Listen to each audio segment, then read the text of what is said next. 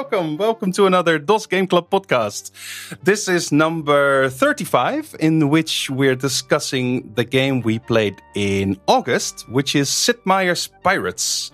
So, yeah, looking forward to that very much. As I suggested the game myself, by the way, so of course I'm looking forward to it. Uh, I'm Martijn, Tijn on the forums, and uh, I'm not going to talk about this game alone at all. In fact, we're joined again by our regular co-host. It's Florian. Yeah, but just barely. Oh, what? What? Why? Uh, you know, we're a bit late now. You know it. Just yeah, but you can't hear that when you're listening to this, can you?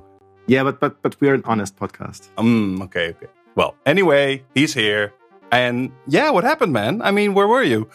Uh, moving, new job, life. Wow, and you went on holiday as well, I think. Oh yeah, that that but that was just uh, like like one week. So. Mm, okay. Well, but still, I'm glad you're back. Yeah, I mean, so I've, am I. It it doesn't feel complete without you. Oh, so, uh, so nice. Aw, aw, it's true. uh, but it's not just us two, is it? There's two other people. Uh, first of all, returning again, it's David. Hello, thank you very much for having me back. Yeah, very excited to talk about pirates! Exclamation mark. it's interesting. They there's there's so much to talk about. Just the title of this game. I mean, yeah, Sid Meier's Pirates! Exclamation mark is the title of this game. It's really awkward, but uh, yeah, super cool that you could join us again. Oh, thanks for having me. Yeah, of course. Uh, and there's also a brand new member on. It's Jonas. Hello, guys. Hey, super nice that you could join us. Thanks for having me. Don Don Amar on the forums. right, something like that. yeah, exactly. And and David is of course evil commie dictator. I love that name. Yeah, it's a perfect nickname. Although yeah. I'm kind of happy we're just doing first names because it's really awkward to uh, keep saying evil commie dictator. what do you think of the game, evil commie dictator? Normally, you just take one of the one of the three syllables and just run with it, but it's all good. David's fine. yeah, yeah. It's I, I don't know. It, it's actually it's mostly because of Florian's weird ass nickname. I mean, what is RNLF for kind of nickname, Florian?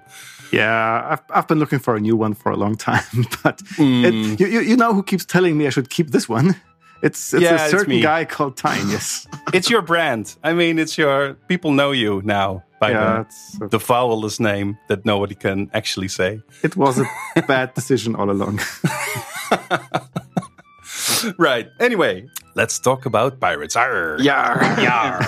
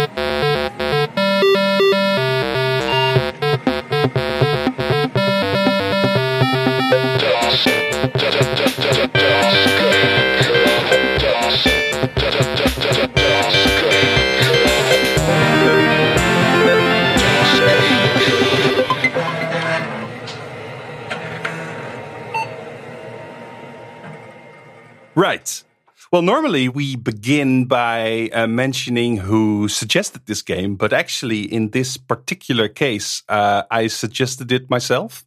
So. Okay, but why? Why? Well, because uh, it's one of my uh, childhood favorite games. Uh, oh. Yeah, I, I just used to play this game a lot. Although, when I say this game, I mostly mean the remake uh, because there's different versions of this game. We'll talk about this more later, definitely. But uh, the original Sid Meier's Pirates came out in 1987, uh, and I was only four years old when that, yeah, when that year was on. So, um, four years old's not old enough to play this game, and especially not if you're not a native English speaker, because this game is basically just navigating menus mostly. Uh, so yeah, I watched my cousin play this a lot. He is a few years older than me, so I uh, I used to sit next to him and he would play the game, and I was just looking at the screen and. Uh, I thought I was the only one until you said it. Yeah, we were talking about this a little bit before the show started. Basically, it's like Twitch, right? Just watching someone play. That's what we all used to do for some reason back in the day. Maybe that's how Twitch got started because they realized everyone has these memories of watching other people play games. And they were like, oh, yeah, let's, I don't know. But uh, yeah, I mostly watch my cousin play the original. Um, and then in 1993, the remake came out, and uh, it came out on CD-ROM. And I just got a CD-ROM drive. I like, this was literally my first CD-ROM game. Was Sid Meier's Pirates? I got it with the drive. Like I bought the drive and I bought a copy of Pirates too, with the purpose of playing it using the drive. So yeah, I, I just played it forever. I mean, the, the the remake was my game, and I, I I was late for school so many days because of this game. That's basically uh, the best way to describe how much I played this. So uh, yeah, that's that's the reason why I thought it would be cool to dive into it again. So yeah, that's why I picked it. Does that answer your question, Florian? I think it does. Okay. but had had you had you played it before? I had heard about it and I've seen a few screenshots, but that's basically all. Right. So this was my first encounter with the actual game. Hmm. Yeah, that's interesting. So, what did you think it was like? And was it like that when you actually played it? Well, it was pretty much the way I, I thought it would be. Um, I hadn't thought too much about it. Um, some of the things were a bit more pronounced than I thought they were, like the sword fighting. Okay. And yeah, well, I guess we will get into that later. Yeah, yeah. It's basically a series of mini games. This game. It's like it's not one game. It's a uh, like you said, uh, sword fighting is a big part, but also sailing, which almost feels like a separate game. And then in between that, it's lots of menus and lots of navigating. That's yeah. So did you play the original or the remake? I first tried the original, mm -hmm. and I thought uh, there were some serious problems with it, hmm. like um, the fighting and and um, sea battles. They were so infuriatingly slow. I, it made me really. it made me feel bad. Actually, like hmm. I, I, had I had like a my, my body reacted to, to the way the, of the slowness of the game. And then I tried the gold version, and then I thought maybe the original is not so bad after all. oh wow! Okay, so that not a great experience. Well, I, I liked the game in the end, but uh, yeah, it took a, quite some time for me to get used to it. Actually, mm, right. to understand the qualities of the game. No, not shots fired, but cannons fired there. Definitely. Yeah, but I think I think the main reason why you didn't like it as much is because you were playing on the lowest difficulty, right? Yeah, actually, uh, as soon as I played on on higher difficulty levels, um, it became much more bearable. So because the game runs faster, the like the the, the sword fighting is faster. And yeah, it's it's it's not really uh, about the the speed. Maybe it's more about the reactiveness or something. Right. Yeah, it's the reactiveness. That's right. really what bothered me as well. Yeah, but I guess we'll get into that once we discuss yeah. those parts of the game. Okay, but you did like it in the end. Yeah, in the end, I had I had quite some fun with the game. All right, so you don't have to get into a fight with David right no. at the start of the show. well, only if there's gold involved. so I'll, I'll, see you across the burning embers of my boat as you board my ship. yes. So I, I want to quickly move over to Jonas, or uh, should I say Jonas or Jonas? Actually, I don't know. Just uh, Jonas. That's uh, kind of the way we pronounce it here. Yeah, that's what I figured. Yeah. Right. So, so did you play it before, Jonas? Uh, no, I only watched my brother play it when I was a kid uh, on his Amiga. Mm. Uh, a couple of times only. I didn't really remember it, um, but I thought about playing it a couple of times during the years, but but never got around to it. So uh, this was a perfect opportunity to try it. Oh wow, that's amazing. That's so you you did think about it since then. I did, yeah, because uh, it's a really popular game. Uh, it's a famous game, so I heard about it uh, a lot. I really, I, and I knew that it existed, but uh, never, just never got around to it. Ah, but that's kind of perfect then that we Right. that we featured it and that you because how did you learn of our club? Like how did you get into this? Well, I'm a I'm a member of a, a DOS uh, group on Facebook, and Right. uh, I think one of your members uh, uh, posted uh, the podcast for the Blackthorne Right. uh, episode, and uh, and that's how I got to know you. So, and I I was really happy to because I think it's uh it's an awesome club. yeah, that's cool, man. Maybe maybe we should get onto Facebook as well, Florian. There seem to be DOS people there.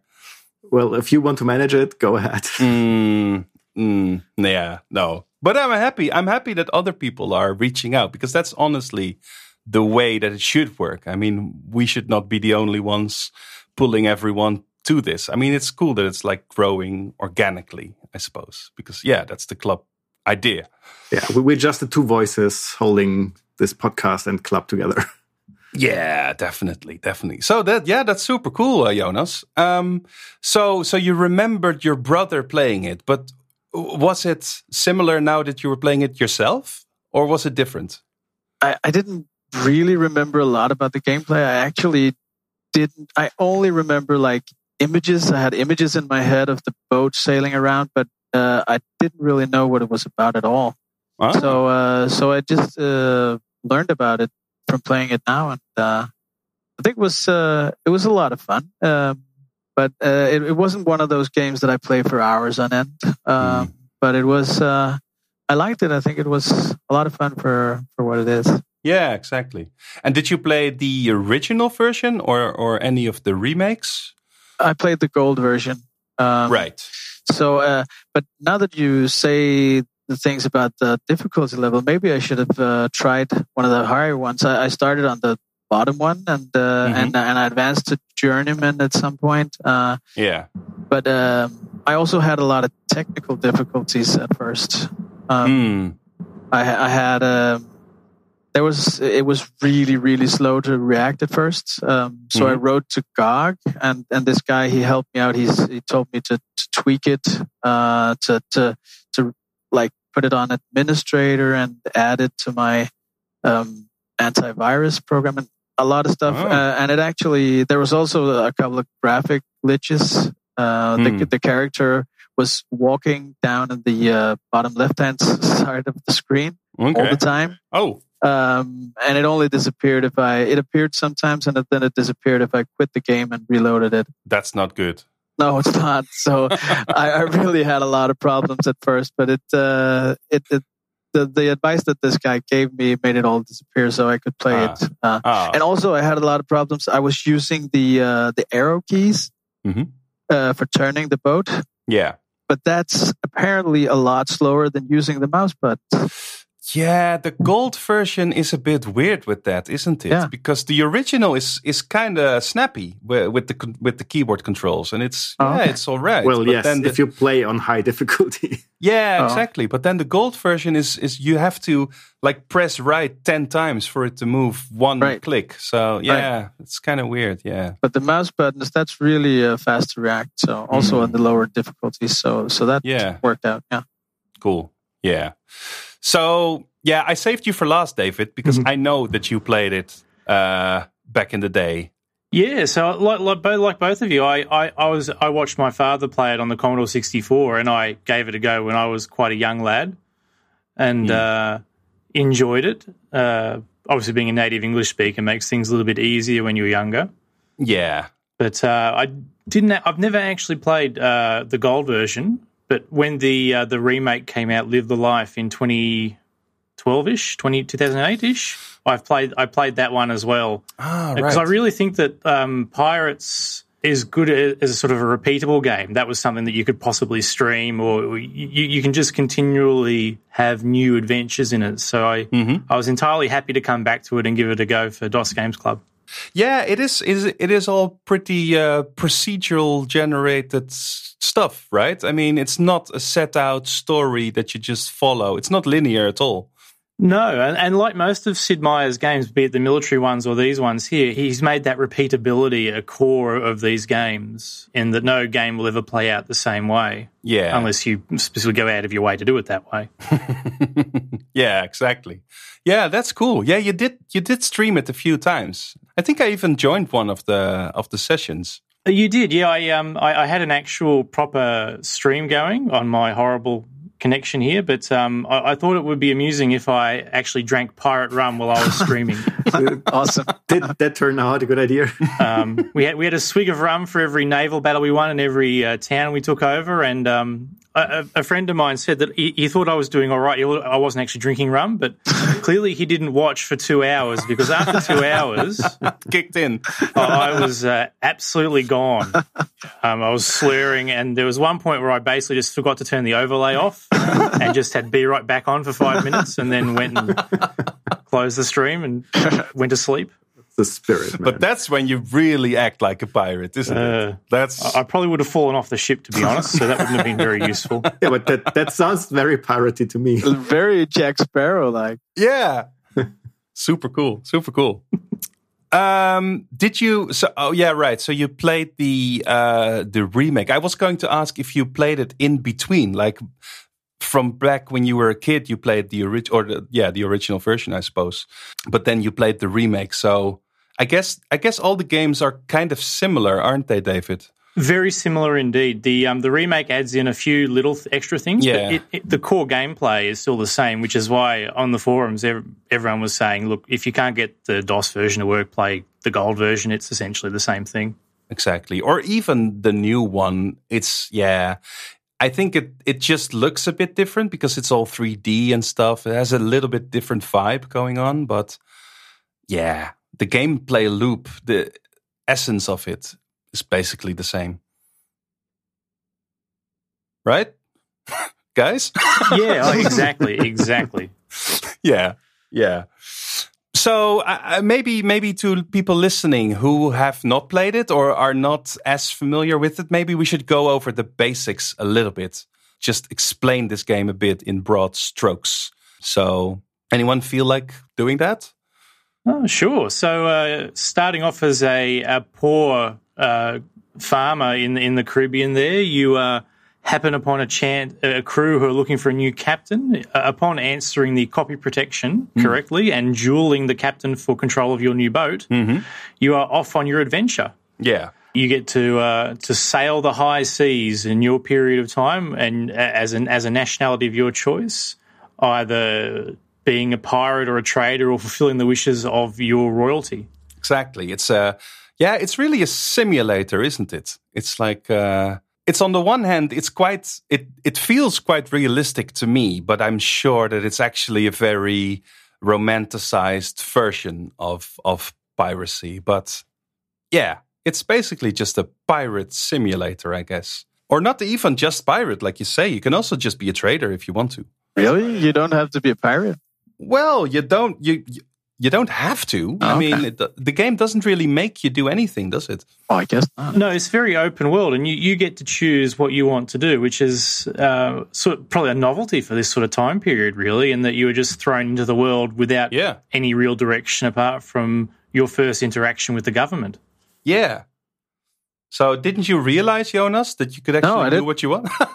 Well, I, I I didn't know that you could uh, play the game as a trader.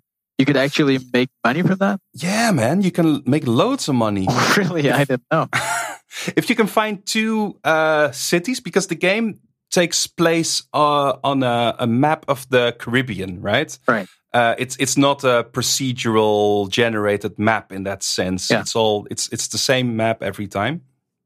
Uh, but what is sort of procedural is that the, the the economy of all the different towns fluctuates over time. Oh, So the prices all differ everywhere.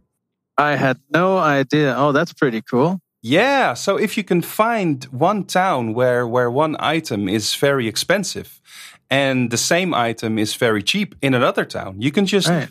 trade between them and make boatloads, literally boatloads of money. right. That's uh, oh, that's pretty awesome. That actually just uh, um, adds another dimension to the game that I didn't even know was there. Yeah. Maybe I should have given it a, a little bit more time. Yeah. Well, it's just yeah.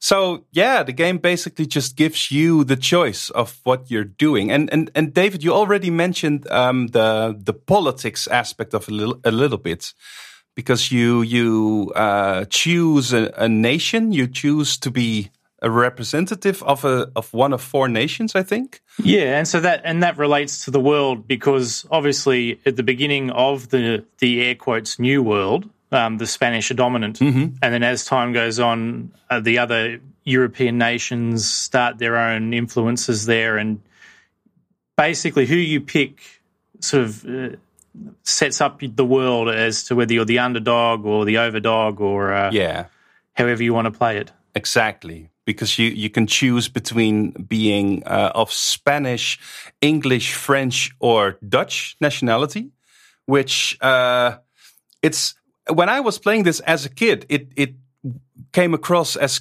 completely perfectly normal that you could pick the Dutch nationality, being of it myself, and not realizing that actually the Dutch are not like a huge influence worldwide. So I, I never thought one second about it until much later when I thought, whoa, it's kind of bizarre that there's like four nations and we're one of them. I mean, the English and the Spanish, I get those, but yeah, you can pick the Dutch. I think this is only one of two games I'm aware of where you can be the Dutch. But it's probably because they were one of the ones that went to the new world, right? Or, Yeah, exactly. Yeah, there's some sort of historical accuracy going on because, Yeah. uh, yeah, this, the, the the different cities in the Caribbean they they are aligned with what they historically were aligned with. So, uh, Really? so yeah, there are some actual Dutch uh, colonies still uh, in the Caribbean. So yeah, you can just sail to those, and they they are actually Dutch in the game as well. Wow. So uh, yeah, it maps pretty accurately. that's pretty cool. Yeah, that's cool. Um, and the the Spanish, like you mentioned, David, the Spanish are by far the dominant party in the in the Spanish. Well, the, it's called the Spanish Main, I think. So that's a, a hint. yeah, it's really Subtle. yeah, it's really Spanish territory that you're sailing through. So if you pick the Spanish, then I guess that means there's a lot of friendly ports, which I guess could be beneficial.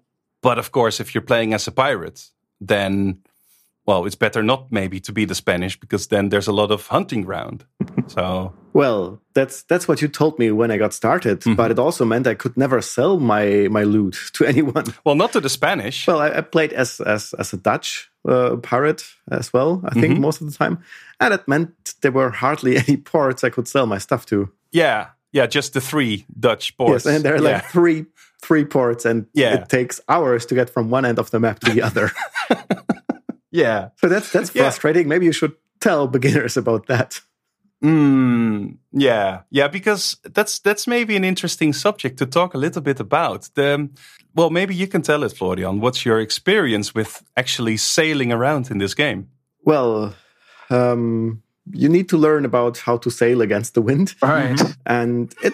Uh, I forgot the English word for it. What's it called? Oh yeah, there's a term for it. I think. Yes. Uh, in German, we call it kreuzen, like like um, crossing the wind. Right. But Tacking, yeah, I think, is Tacking, in English. exactly. Yeah. and that can take ages. Um, and I don't know about uh, if if that's that's like a geographic um, accuracy in the game, but the wind always seemed to come from the east. hmm So when you want to go east, i- it can take ages to get there. Yeah. Yeah. So in, in the end, I, I always ended up in in um, one of those bays in the west Uh huh. and never got back again. Mostly. Yeah. Yeah. Because all the the different nationalities, they are all in the east, and then the further west you move, the more Spanish it gets. Well, go figure. Yeah. so yeah, yeah. Going west is really easy in this game. And going east, not so much. yeah, I, I when, when you have a ship full of, of goods that you want to sell, and your only friendly harbor is like a thousand miles to the east, then yeah, well, now you can see why I was late for school because I was in the middle of the ocean. What could I do? I mean, Yeah, you had no chance. exactly. Like once I reach the port, I could save the game, but until then, I'm not going to school. Of course. There's five more screens to St. Kitts. Come on. Come on. So uh, yeah, Can I ask something? Uh, yeah, sure. Do do the uh, ports change nationality as the games as the game progresses, or can you like attack it and make it change nationality or something? Well, I, I can answer half of the of those questions. Okay. Um, you can attack ports and then install a, a new governor of your choice, Right. or of a, of a nationality of your choice. But I don't know if they actually change nationality without you doing anything. But I'm sure the other two professional pirates here will be able to tell us. So, yes, yes. Yeah, they definitely do. Yeah, So you're right. So if you attack a town that is got a low ranking in the town uh, happiness index, not happiness, but survivability index, if they're struggling, something like that, then you can flip them to another nationality. Oh, okay. They will eventually turn back though, which is a little bit frustrating. Right. But uh, in the game, so you pick a particular time period to play your game at, and that will set up the world map allegedly as it was at that time. So, for example, uh, there is Port Royal in Jamaica, which is English in the last two or three time zones, but before then is actually Spanish, Okay. And that will happen. the the The ports will change nationality Right. according to the the air quotes historical record in the game. Right. Yeah. I, I thought I noticed that. yeah, and also while playing, right? Mm. I mean, if you're just playing for a long time, Yeah. then uh, well, things can just randomly happen, and uh, cities get attacked by NPCs basically, and and get turned. Yes. Yes. So uh, yeah, yeah.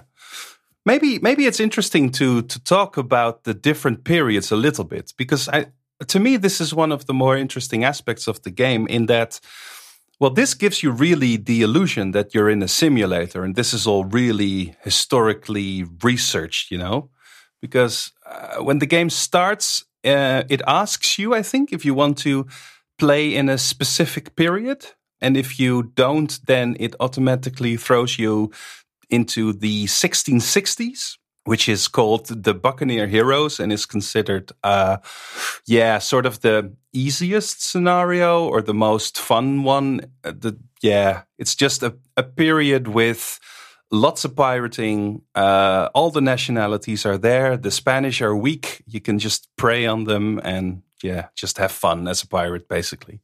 But there are several other periods as well. The, the, game starts in 1560 with uh, the Silver Empire. And I think that's really the start of the whole Spanish dominance. And then uh, the, the next period is 1600. And then by 1620, the third one is called the New Colonists. I think that's the one where the Dutch and the French are introduced. The Dutch, at least, I think. Well, uh, they, they introduce gradually through time. Uh, 1640 is called War for Profit because that's when the uh, all the different nationalities really start to compete and and start to want to get some of that Spanish gold because that's the whole reason why Spain is there to begin with is to transfer all this South American gold out of the region back to Spain. Yeah, 1660 is the the Buccaneer heroes as mentioned, and then 1680 is the last period, the pirate sunset, which is. Uh, when I think what happened historically is that governments, European governments, they they sort of figured, well, actually, it's kind of nice to let these rough men uh, do our dirty work for us. So before they would hire these buccaneers almost they would grant them letters of marque they were called they were official documents allowing these people to attack other nations and everything. So it was sort of a cheap way for european nations to not have to deal through an official navy but just let these scoundrels take care of their enemies. But turns out that actually these people are kind of hard to control and they don't always do what you tell them to and they basically just attack anyone. So it made diplomacy really difficult. So yeah by the end of the 17th century uh, they were not such a fan of pirates anymore in europe and they started hunting them down and Oh, just putting them, them all in jail and and ending effectively the golden age of piracy. That's basically the whole historic arc of this game. And it's interesting too because in the manual they they literally have many many paragraphs for each of these periods, so they've clearly done their research. Hmm. It, it's quite impressive, and um, even even the Pirates Sunset, read going through Wikipedia and realizing that pirates actually started some very minor wars between Europeans as well. Definitely. So it's um so, somewhat awkward when a bearded guy half the world away puts you at war with your neighbor. Yeah. Yeah, that's why the they were not such a fan of them anymore by the late 17th century because it, in Europe, the English and the French or the Spanish and the Dutch or whoever might have made peace, but these guys were not going to listen to any of that. They were just keeping on fighting, which made the whole peace truce thing kind of difficult to maintain. But it's kind of insane, right? That these pirate buccaneer guys actually existed. I mean, it kind of seems like a fantasy story kind of thing, but turns out they that it was pretty much real a real thing. It's wild. It's insane. Yeah. It's, I mean, it's historical mercenaries, isn't it? Really, Right. I mean, you're over, you- you're, you you haven't got any influence in this area, nor can you support a military in this area. So you go and pay the locals to go off and do it. And um, Yes. I mean, we see that replicated today in stuff like Star Trek. Star Trek is, you know, you're out in the wild frontier where there are pirates and bad guys and friendlies, but you don't know, and Hmm. it's uh, all all very much by the by the seat of your pants and uh, with the brain on your head, and see how you go. Yeah. I think this is one of the reasons why this game feels so cool to me is because it sort of feels real in a way like yeah, I'm I'm doing history. And I I, I mean I I said I wasn't going to school, but in a way this game taught me a lot. So uh, I mean I maybe I was late for the official class, but I I know the map of the Caribbean now. So that's something, right? No answers. uh, ah, it's something. Maybe it's it's it's cool to go over the different well mini games or aspects or different parts of this game, and it's it's tied into a, a thing that at the start of the game you can choose a skill. Uh, the game asks you if you're um, want to be particularly good at navigation, fencing, gunnery, charm, or medicine, which are five aspects uh, that that each influence different parts of this game, and they kind of tie in with everything this game has to offer. So, Did anybody choose anything other than the sword fighting? Um, uh, I I like to go for gunnery actually. Oh, okay. Uh, because then you can shoot more often when you're in a Oh. gun sailing boat fight. Yeah. Then uh, the reloading is faster. Oh, okay. so you can get to fire more shots and and actually my my personal theory or my personal like strategy is to avoid the fencing entirely by taking him out before then you know so if you oh, right. you can avoid fencing. well you can't avoid avoid it entirely but if you if you really before the fencing starts before two ships collide you can take shots and really take down a lot of their men and if you take it down enough then they might surrender and that avoids the whole fencing part so We'll talk about the uh, battles in a while because they have problems of their own, I think.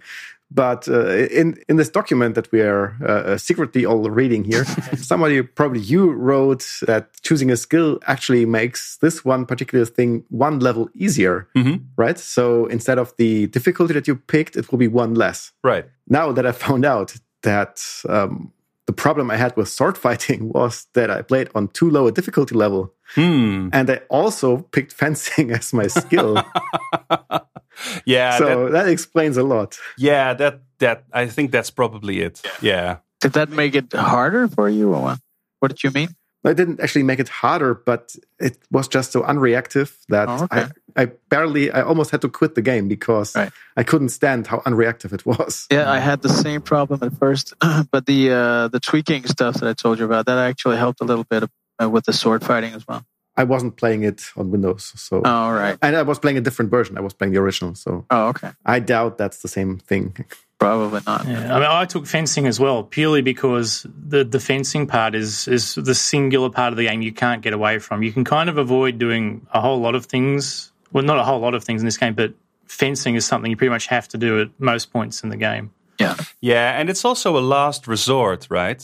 I mean, once it comes down to fencing, you better win Yeah. because that's that's it. I mean, if you lose the fencing, then Your money is gone. yeah. so uh, yeah, the game might end, right? Sometimes if you if you lose a sword fight uh, a couple of times in a row, you the, the game stops, right? Um, I'm not sure if it ever stops entirely, although I think it can. But it, it- there's definitely various punishments. Um, I mean, one of the the least bad things that can happen is that you're just simply sent to jail. And then you bust out a few months later and you're on your feet again. But you can also be sent to a deserted island, I think. And that makes things a lot more difficult to get back in shape again. Uh, but I'm not sure if it, if the game can really end completely. Although maybe if you're old, because the Yeah. as you play, the time progresses as well. So if you're particularly old, then at one point the game will make you retire and will just say, "Come on, man, this is no." But I'm pretty sure at first when I had all those problems, uh, I I lost all the sword fights and all the boat fights and everything. Oh man! Uh, and I didn't make any money, yeah, and I didn't have any food and all Oh, that stuff. man. So uh, Worst and that captain. And it- that I know, and they told me it's because the, the, the game actually ended it. yeah. Okay. because I lost everything. like a mercy. Like okay, give me right? Give Yeah, break. they're gonna put putting me out of my misery. Play something else. Yeah. So what happens with the game is so that every hit you take in sword fighting and every time you are captured, you get premature aging from those wounds that you've taken. Oh, yeah. So what happened in, in your game there is that yeah you, you basically got Right. prematurely aged enough the game retired you because you were too old Right. and infirm to captain a boat. yeah, exactly. Yeah, and and uh, if back to the skills you can pick at the start, if you pick uh, medicine as your skill, the, you can sort of extend this, right, David? That's right. So that reduces the amount of damage you take from being captured and being hit by swords. Yeah. Exactly. So if you're really a pro player, then you pick the medicine uh, skill, and then you can play on for longer, and thus get a higher score in the end. Because actually, in the end, this game is a high score game. Most high score games, to me at least, are associated with much shorter games.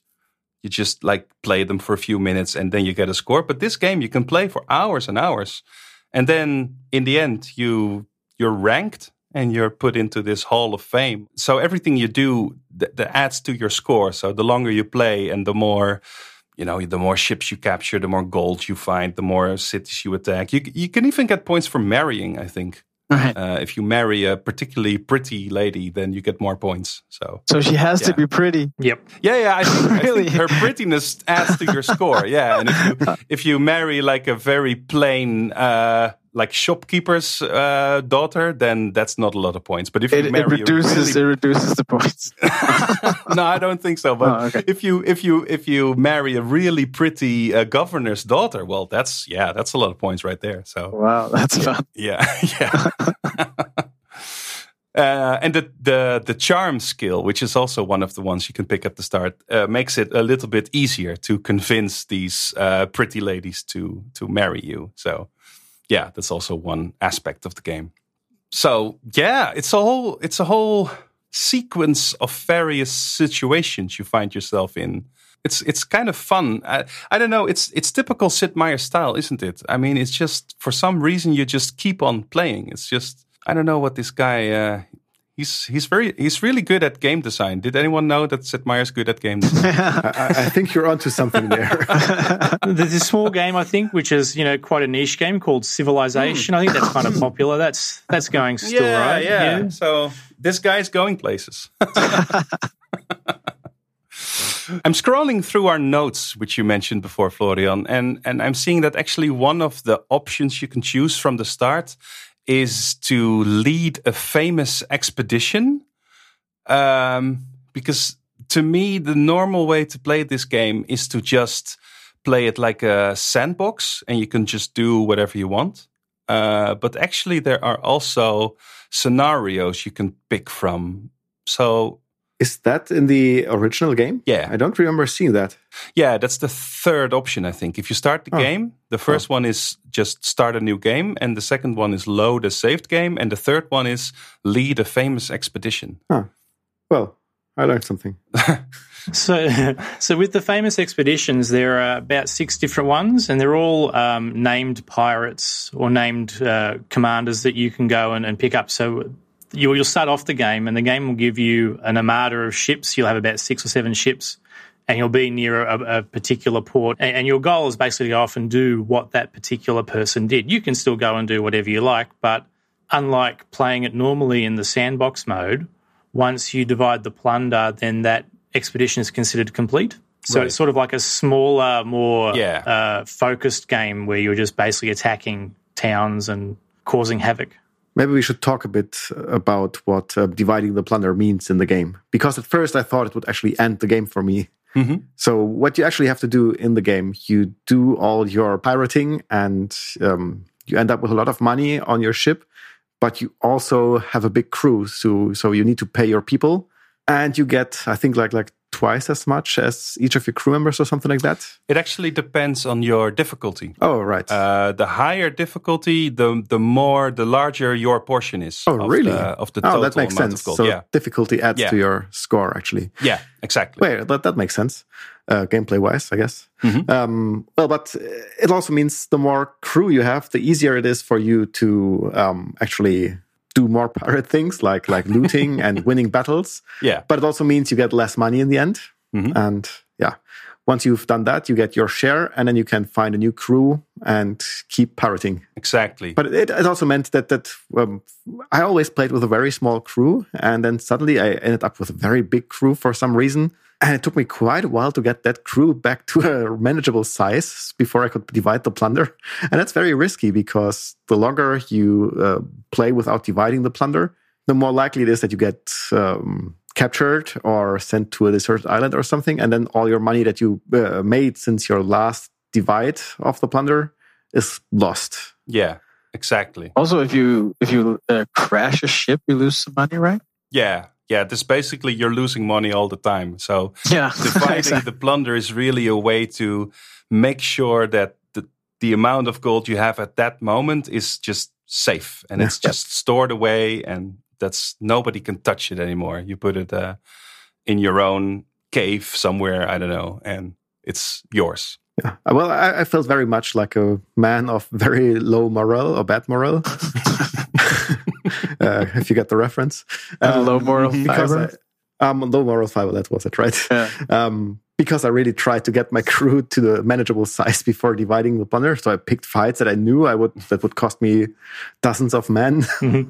but I felt like like an actual pirate. I did I did the same thing. It's always a good plan. yeah yeah but it's it's kind of interesting though that the game offers you the it's basically a loop right so you start with a very small crew and just a single ship and you go out doing your pirate business and you uh, amass more crew as you go along um, but they also grew more unhappy over time because they don't want to be sailing with you they just want to get rich so the longer you're not paying them the more angry and upset they get. Is it really about paying them? Because I had I had a few mutinies of my own, and they were usually because I, I didn't make much money for the entire crew before dividing or something. It's about two things. It's it's first of all the crew looks at the amount of gold you have and they look at the amount of crew there is. So they're doing this calculation in their head of how large of a portion they're looking at at this moment. Do they also watch the Uh, graph um, with the number of pirates in the crew go down? And no, no, no. They only look at it at this moment. Um, but if they're only sailing for a very short time, then they're more lenient because then they think, oh, yeah, but it's just the start of the expedition and, you know, the money will come and it's, it's okay.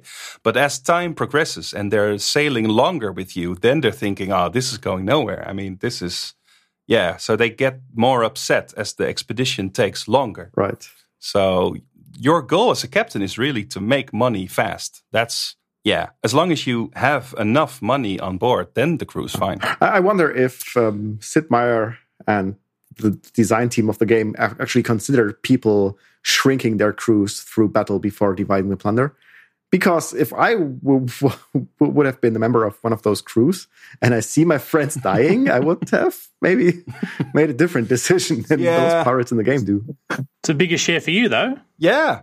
Yeah, but but I mean, uh, actually, uh, when it becomes obvious that my captain is actually trying to um, to decimate the crew, well, Yeah, but if you're surviving, then you're doing better. That's- So risky business.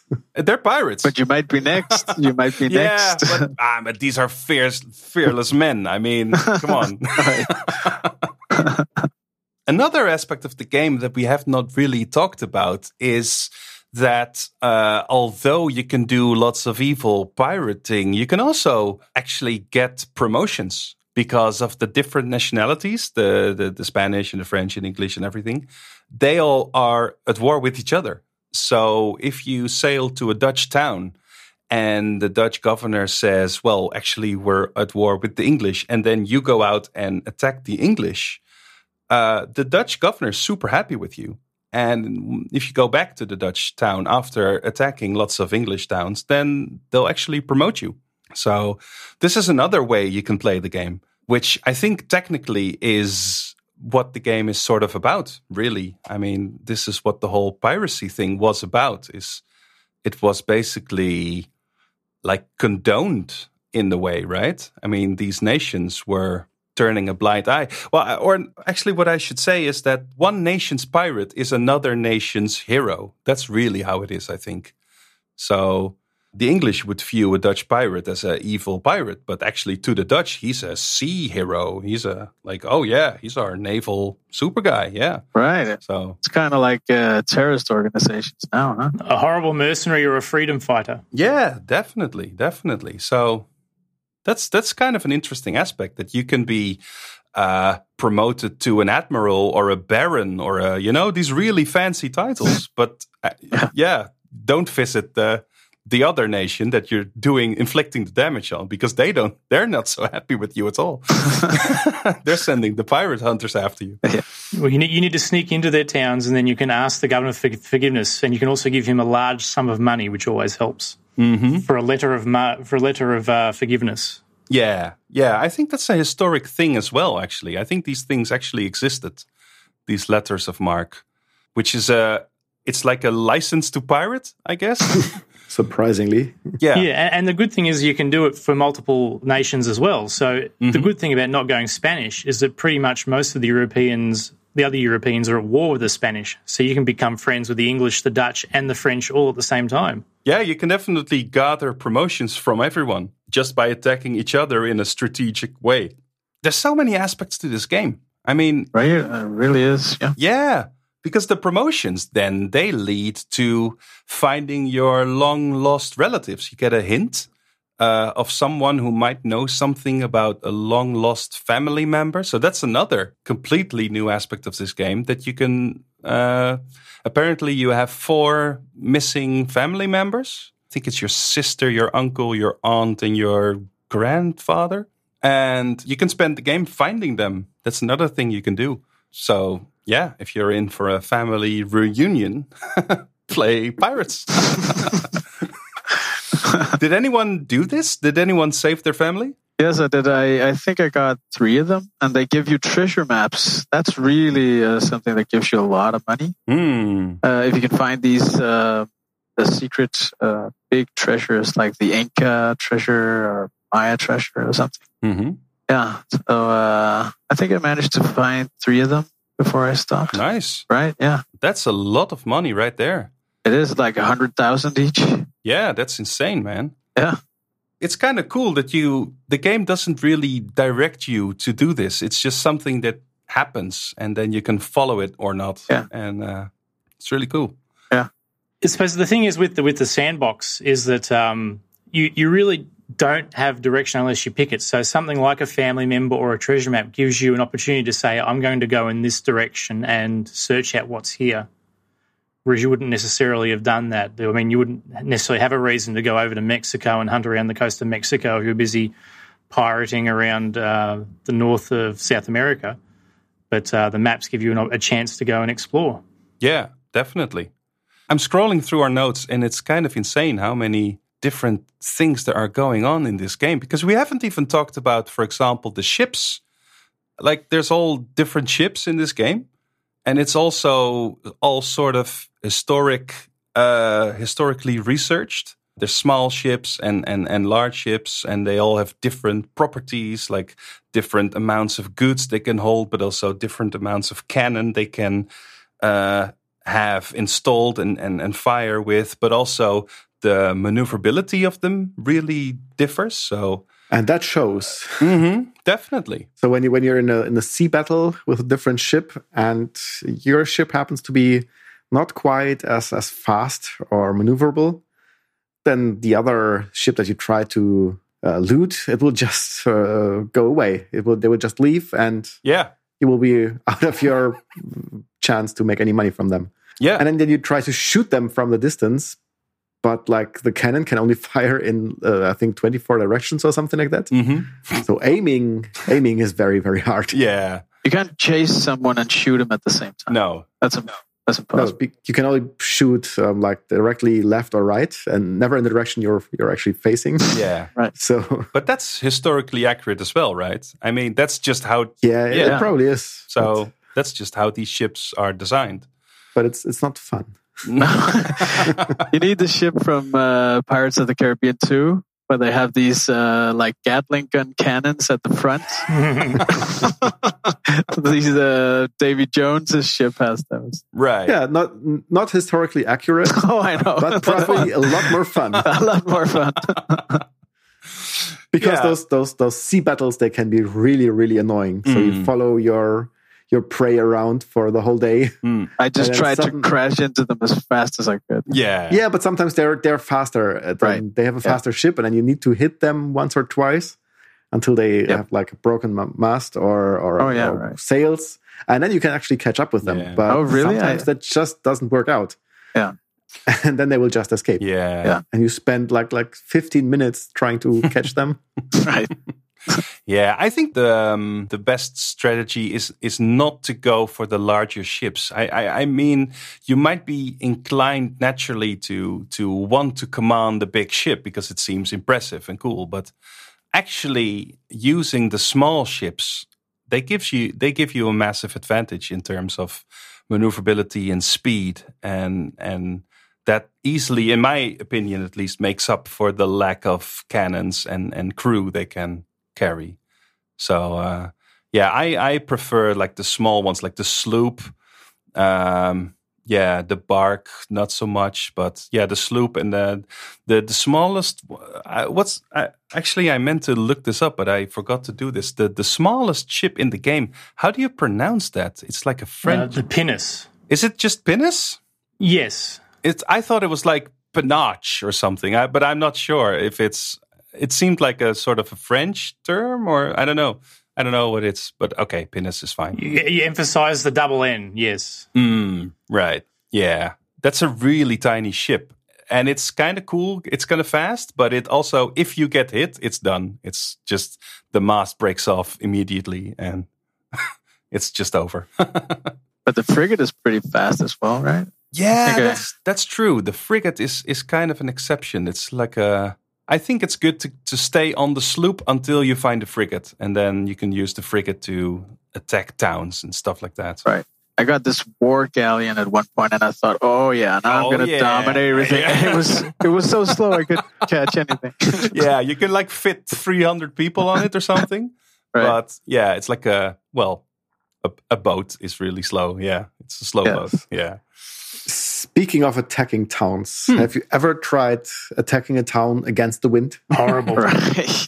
yeah, it's the worst experience. it is. Uh, I tried it. I tried it a few times, and That makes you rage quit right away. you have no chance of ever reaching the fort. No, I think the best way is to go to the side. So like go diagonally and and then because that also makes it harder for the town to shoot you because they're shooting at you while you're trying to sail towards them. Yes, and they can aim. Well, you cannot really aim. Well, well, you can aim or you can sail, but you can't do both. So Yes, yeah, that's the thing.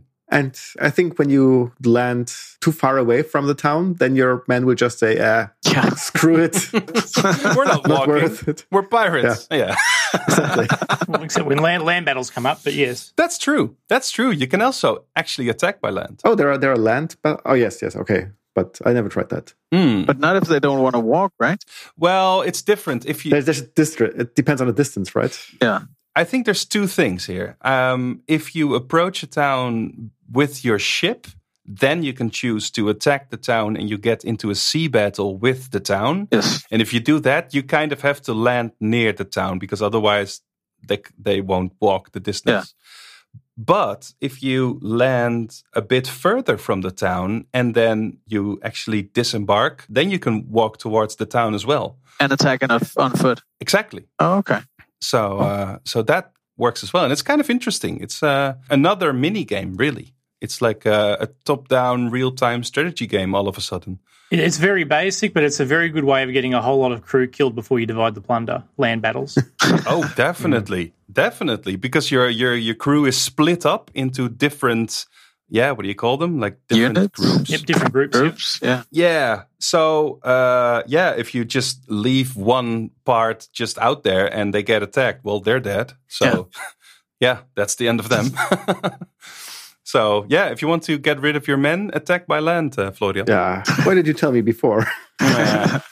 But uh, yeah, so if but if the town you're attacking is not big enough, you don't even have to do a combat phase like that. You don't have to fight on the land or on the sea. You just immediately go and duel the commander straight away. It depends on the number of forts in the town, and again whether they're struggling or not struggling. yeah, exactly. If they don't have any forts, then this whole section is skipped, right? And it just moves immediately to a fencing battle where you can pick different swords, by the way. We haven't even talked about the different swords. So many things going on in this game. Do do the different swords. Maybe we can just talk about sword fighting in general Hmm. and uh, the the general terribleness of it. I kind of like it.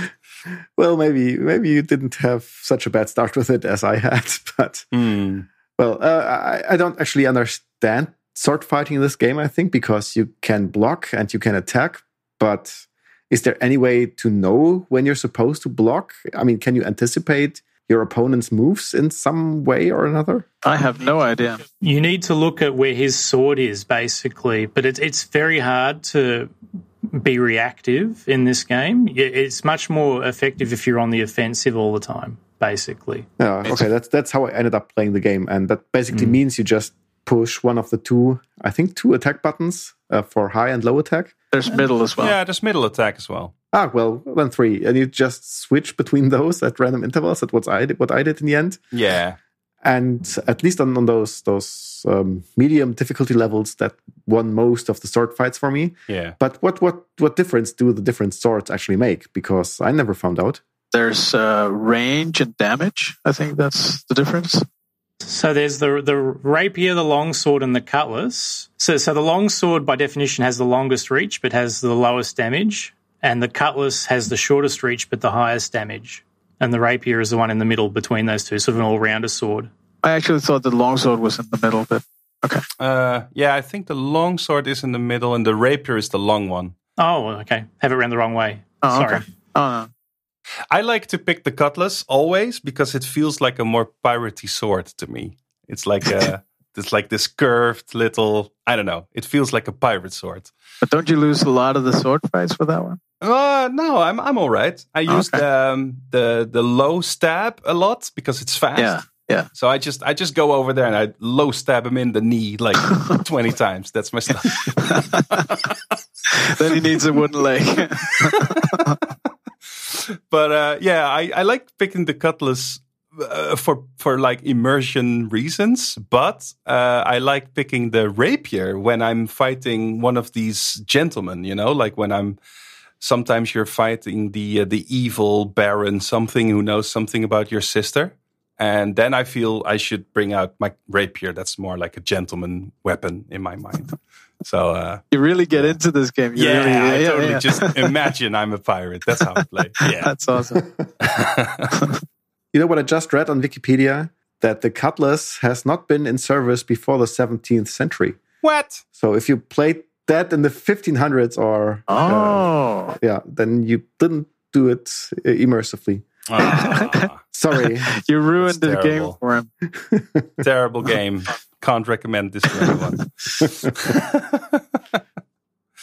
um, I suppose that means uh, Arnold Hendrick didn't do his job because actually he's the guy who was hired to do all the historic accuracy stuff. That's uh, we, we should send Arnold an email saying he, he made a mistake. Oh, he did a lot of things right though. So Oh, definitely. I think yeah, it's I'm okay. just only kidding. I know, I know. but I thought maybe this is a, a smooth bridge to uh, to talking a little bit about uh, the people behind this game and and like who made it and and how it came to be because uh, I I think there are some interesting stories here actually. I mean we we always research a little bit like like who made this game, what happened, but yeah, I when I was doing exactly that, uh, I, I found some fun stories that I'd like to share. So uh, if if that's all right with you, I mean, Yeah, Yeah, yeah. go ahead. so um, yeah, I, I mentioned Arnold Hendrick. He's the he's actually the guy who came up with the whole thing, like the with the idea to make a pirate game. And that's a, mo- a more novel idea than you would maybe think, because he was working at Microprose as a game designer. And at the time, Microprose was not known for games like this at all. Uh, they were making military vehicle simulation games, like modern ones. So they made uh, Gunship and they made Silent Service, which is a, a submarine game, and they made F 15 Strike Eagle, which is a jet fighter game. And yeah, they were really into these uh, vehicle simulation games. I think, in fact, uh, wasn't Knights of the Sky also one of these games by Microprose, David? Yeah, but obviously a bit later on. Yep. Yeah, exactly. But that's more in line with their tradition, right? Yeah, definitely with the flying games. They were very big on the flying games. Yeah. So this pirate theme is really not the sort of thing Microprose was known for. But Arnold Hendrick, the game designer at Microprose who came up with this, he, he just thought it was cool. And it was mo- mostly because he was inspired by a board game by Avalon Hill called Wooden Ships and Iron Men.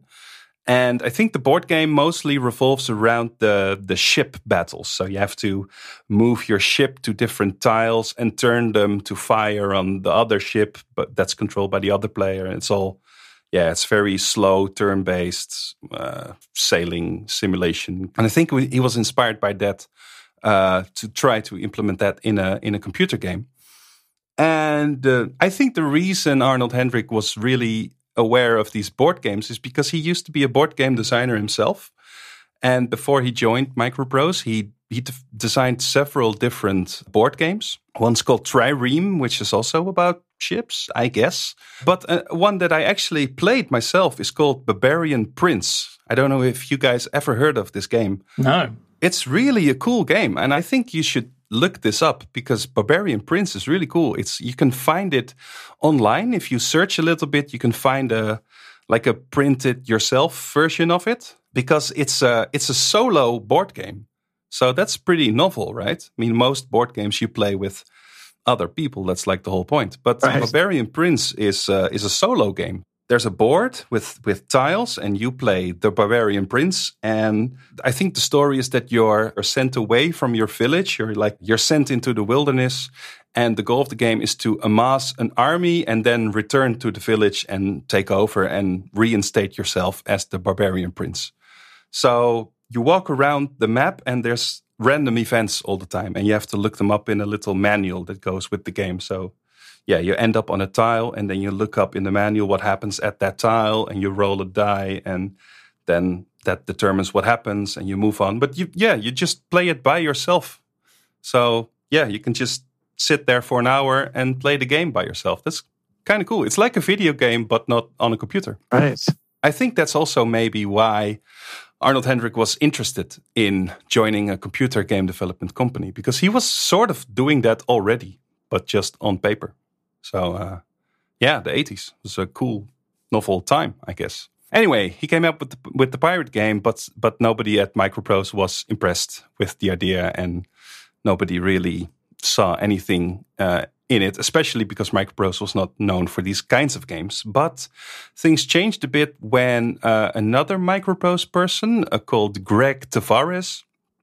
He was, I'm not sure if he was an artist or a programmer. I think maybe he was both because he's credited as both artist and programmer in, in various roles and games. So, um, but Greg Tavares, he came up with a, a windowing system, which is basically it allowed programmers to to create uh, windows on the screen at various sizes and various locations, and these these windows would contain wrapped text or images or menu options.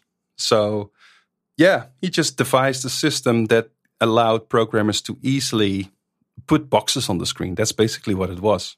And Sid Meier saw this and he was impressed and he was inspired actually to use this system to create a more story driven game than what they had done before. Because he imagined if we show pictures and then we show text in these dialogue boxes, then yeah, you can sort of put together a game rather quickly this way. So Sid Meier wanted to try this out. And that's when the, when the pirate idea reappeared because then he was looking for a for a story esque thing to do, and he thought, oh, well, maybe we can do something with pirates. So he went to Microprose CEO, uh, the, the, the, co-founder, and Sid's business partner, Bill Stealey. Uh, Bill Stealey was really, I feel, the business guy at Microprose. He was like the, yeah, the guy running the operation, and he was really a fan of all this modern military military equipment. I think he maybe was an ex-army person himself. I don't know if you know this, David, but pilot. I think we, I think we spoke about we had it in the Knights of the Sky one. I think, yeah, yeah, exactly. Mm. So yeah, Bill Stealey was really big on this military uh, stuff, and that's why he liked running Microprose the way they were doing at that point because they were making all these cool military simulations. So yeah, that was awesome. And then Sid said, Well, I'm going to do a pirate game about 17th century wooden ships. And Bill was like, No, no, no, no, no, we're not doing that. And, uh, but yeah, apparently you can't change Sid's mind. So he was, he was going to do it.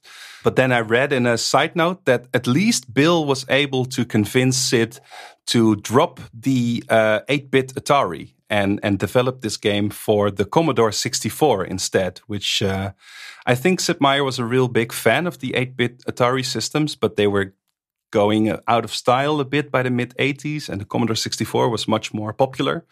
So uh, yeah, Bill wasn't happy that they were doing the pirate game, but at least they were happy they were making a Commodore 64 game because that seemed more promising to him in his mind. So yeah, that's when the pro when the when the project started, and it was really a small a small project by today's standards. It's really amazing because it started in 1986, so a year before the game was released, and and the whole team uh, consisted of basically well two and a half people. I read somewhere. Uh, it it it it was really just Sid Meier as both programmer and game designer and he had help from one guy who was an artist, Michael Haire, uh, and I think he drew all the um, the character. Like the there's there's images throughout the game for for different characters uh, that you encounter, right? When you visit a tavern, or when you crash onto a ship, or when you meet the governor. There's all these portraits. So I think Michael Haire drew those. And that's the team. I mean, those two, Sid Meier and Michael Haire, that's like the full time team making this game. And then the half person who stepped in was Arnold Hendrick again, who uh, came up with the game originally and he helped out uh, with the historical accuracy and the research and stuff like that. But he wasn't assigned full time to uh, to this game. So yeah, that's everyone who made the game, and they still delivered it in less than a year, which honestly kind of blew my mind. I think that was more normal back in the day, though. I mean, this was before games were that large and complicated. So, yeah, you could just go with two, three people and slam together a game, which is honestly pretty cool to me. Famously, Sid Meier worked in iterations. I don't know if you knew this about him, but he, there's several talks you can find on YouTube where Sid Meier talks about his approach to game design. And he never makes these grand design documents or anything. He just story I read is that at Microprose you can be talking to Sid Meier and and suddenly he goes home. He just goes away, and then the next morning he arrives back at the office and he has a prototype and he says, "What do you think of this?" and everyone's like, "What? Okay." Uh, so he's just yeah, he just makes stuff like really quickly, and then they iterate upon those prototypes. So I think they made countless different versions of pirates and they constantly were adding and removing things and tweaking things that were working and trying to find the fun. Uh, i think that's a phrase from sid meier. Um, so yeah that's how they approached this thing. And one funny thing to me at least is that they they want in their minds they were creating an adventure game. Now of course when we think of adventure games nowadays we think of point and click adventure games which are well these story based games. Uh, but but yeah, all the genres weren't as defined back then. Uh, so in their minds, this was an adventure game. But they were aware of these other kinds of adventure games, and they really didn't want to make one of those. So they really mockingly called those games pick up the stick games mocking the mundane aspect of picking up items and storing them in your inventory. They didn't want something like that at all. They wanted something exciting and something that where your choices really influence what happens instead of just following along a preset story. It's it's kind of interesting to approach this from a different angle, I feel, because things seem kind of set nowadays uh, with the genres of games. But then back then they were thinking fresh. You know, they were thinking like, okay, what are the possibilities? What can we do? Yeah, so, may maybe they were not really thinking in terms of the game genre, but about the um, thematic genre, like like mm -hmm. adventure movie, adventure novel. Yeah, definitely. the same kind of stuff.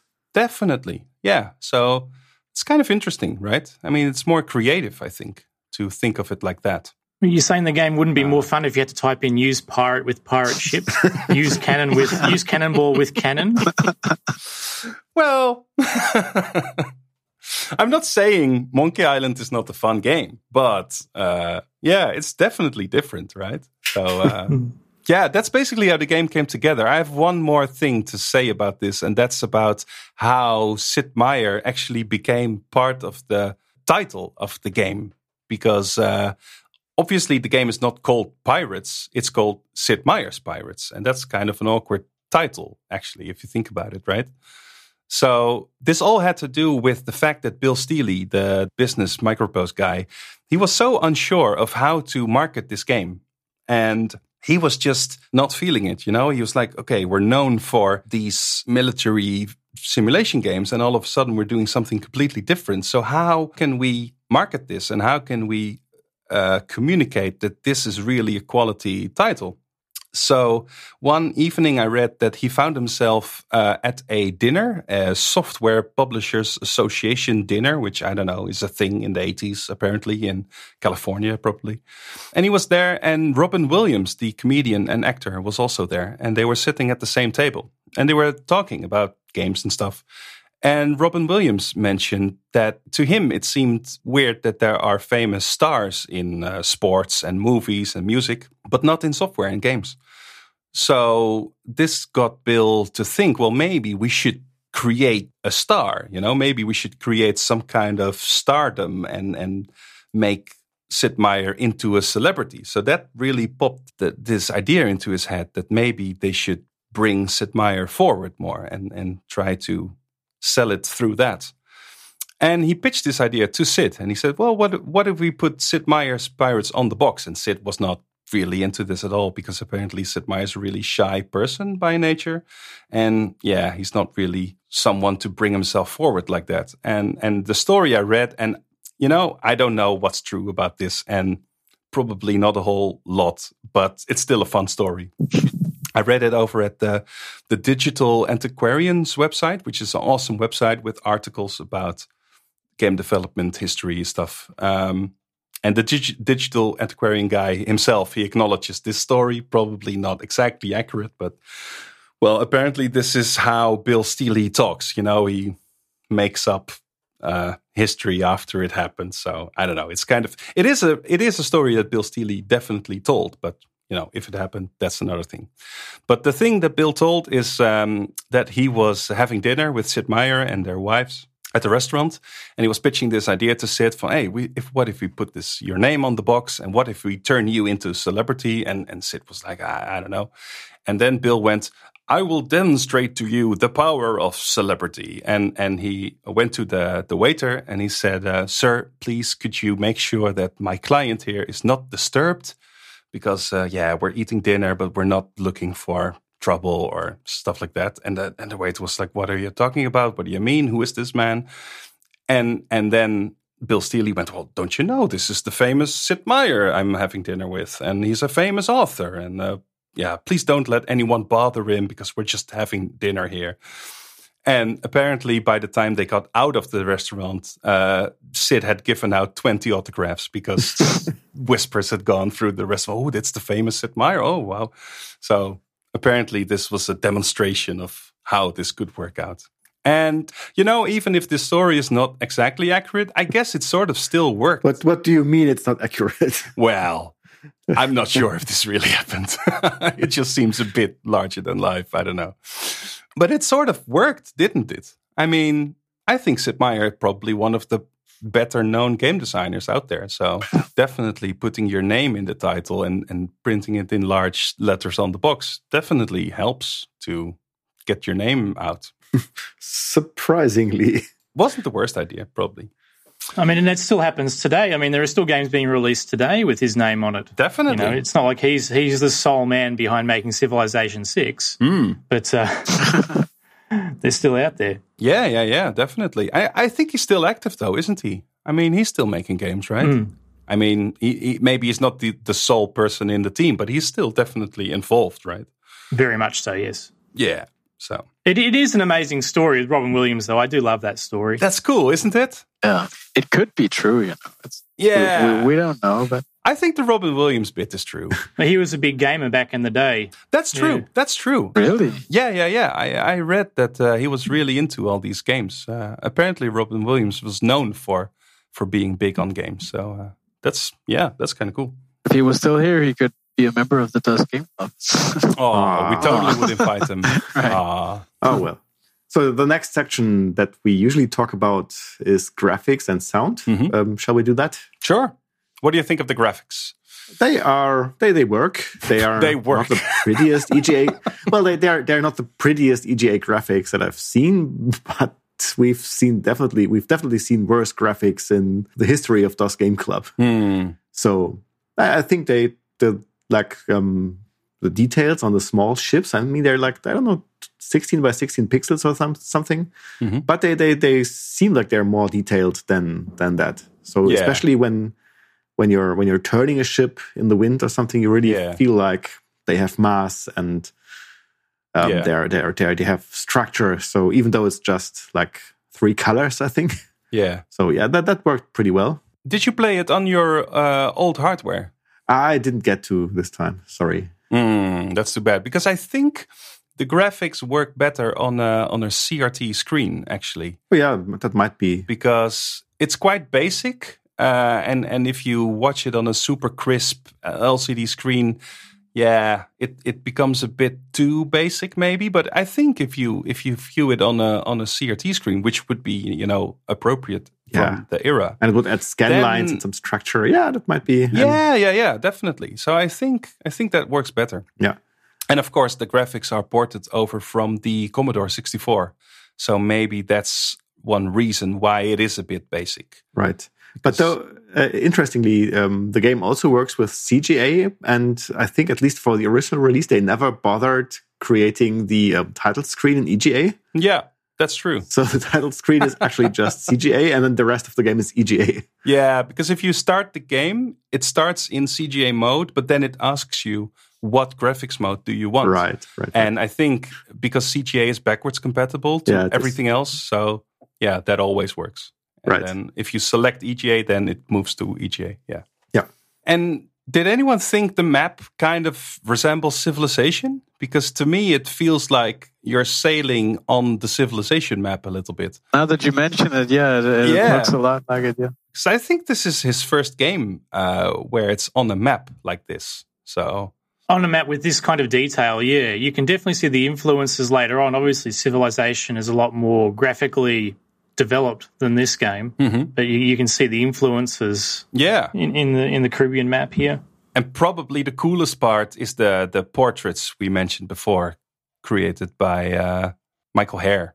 I think I think the the portraits are really they have a lot of character to them. So I think that adds a lot to the atmosphere. It all, that, that's a bit like in Monkey Island, right? Because the um, graphics they are relatively basic, and then there are some places where you have really detailed things that, that that that are a bit out of out of line with the rest of the graphics. Yeah, that's right. Yeah, I think this was a trick from back in the day to not have to create this level of detailed graphics for everything, but just having it from time to time gives you the impression that actually maybe the graphics are more impressive than what they actually are. Yeah. Yeah, it's a good. It's it kind of works.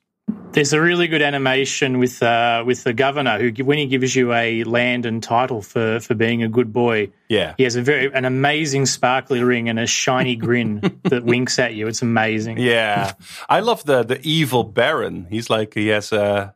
I don't know if he winks at you, but he has a really evil laugh and everything. I don't know. It's I love that. It's really cool.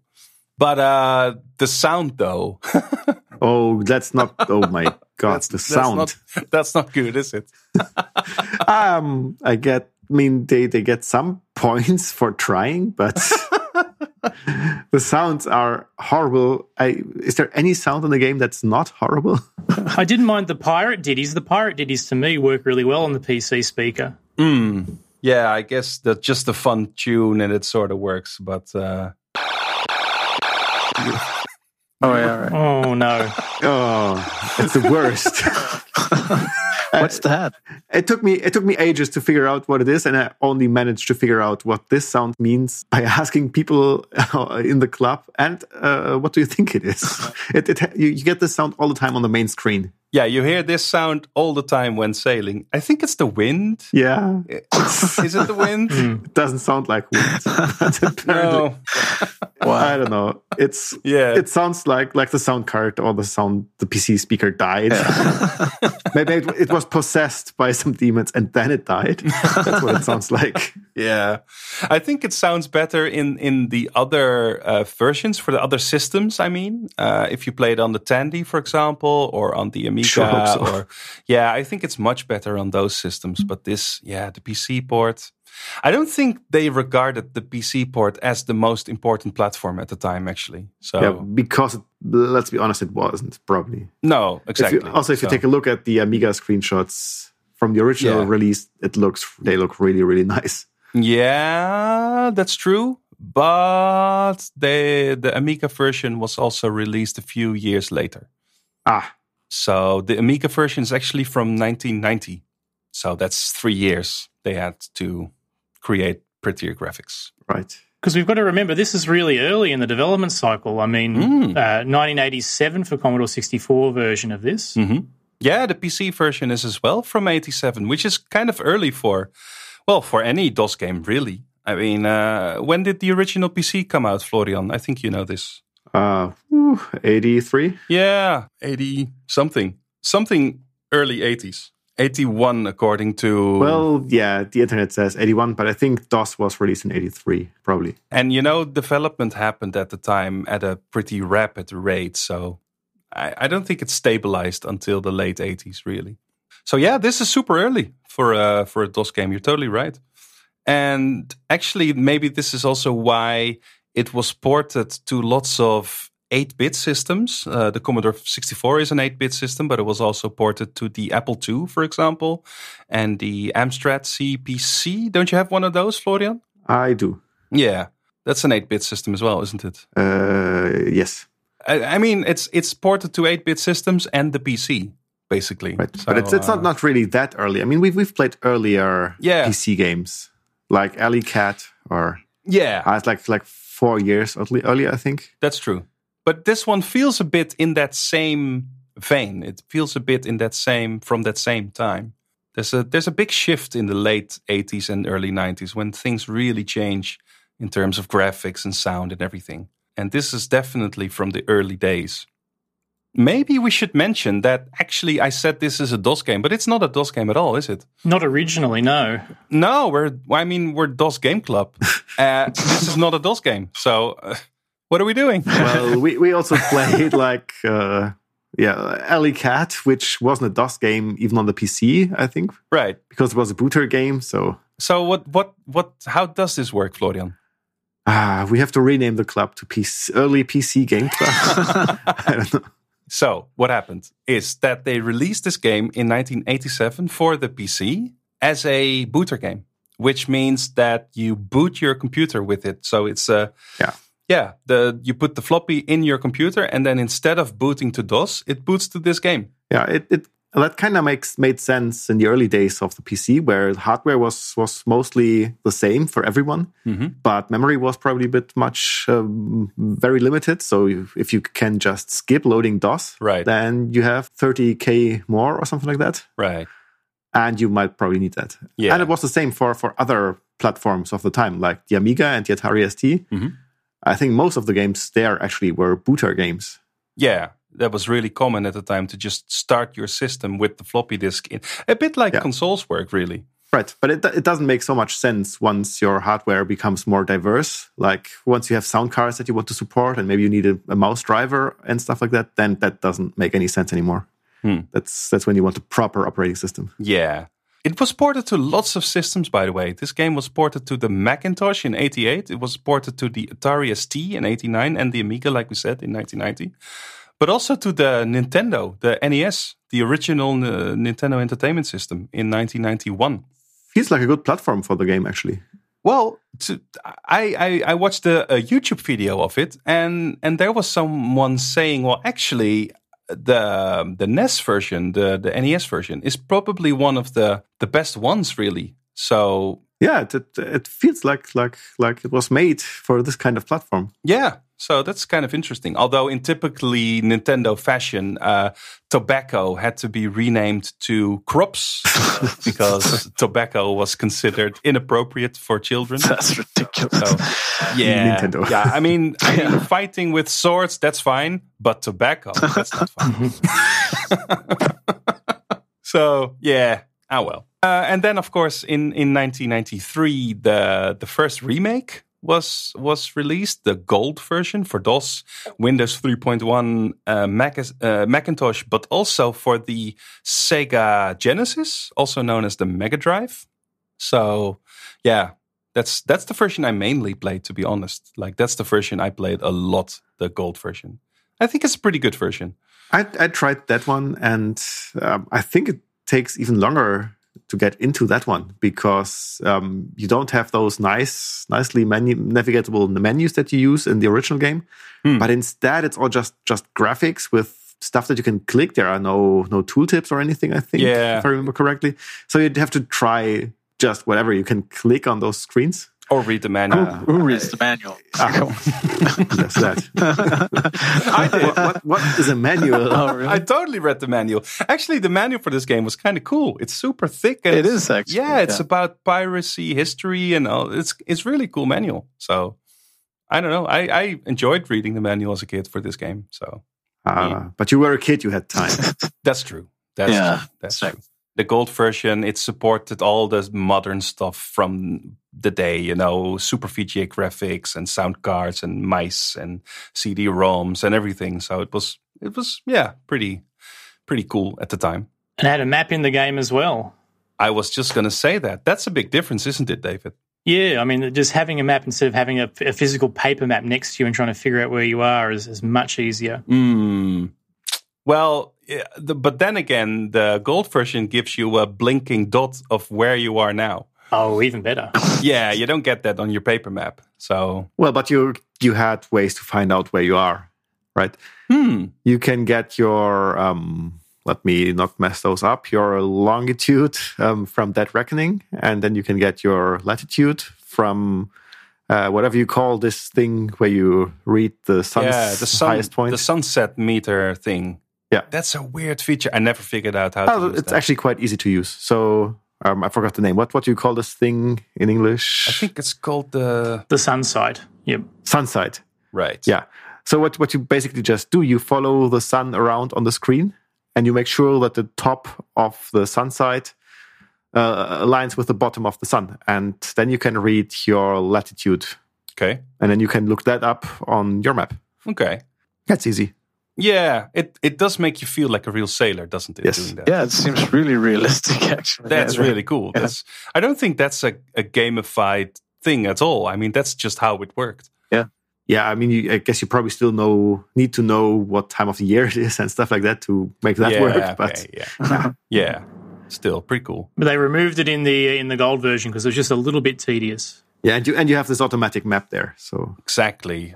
I mean, the, the the in-game map just shows you where you are. So yeah, no real point in having to figure out this the location of the sun. It, it's a shame, really. I think I think it adds something to it. But oh well. And then, of course, uh, after the the gold version, which was also ported to the Amiga CD32, by the way, in '94. So yeah, this game came out for every platform known to man at the time. But then, not not that much later. I think the very, very um, first third remake, because they made a third remake, uh, Live the Life, which is a 3D version. I think it's already from 2004. So well, but that's that's ten years. so yeah, but 2004 is is kind of it's it's it's a long time ago now. I mean, it's kind of early for for a, a third remake in a way. Yeah, but but then that version's um, according to the notes, that version stayed alive for quite a while. So it was ported over to every platform that we know today, That's true. like the Xbox, um, PSP, Xbox 360, macOS, the Wii, and so on. The Wii. Can you imagine playing this on the Wii with you moving your stick? well, the, your the stick Wii also has uh, a D-pad and buttons. So Yeah, and uh, they also ported it to to phones and and to the iPad stuff like that. So uh, I actually played this on the iPad, the the 3D version, when I was on holiday, and it works reasonably well. Speaking of controls, um, the original game you actually just need nine nine keys total to play the game, right? That's so that that's that's probably one of the reasons why it maps so so well to consoles Oh, right, that's a good point. because you just you, you just use the num numpad for playing the game.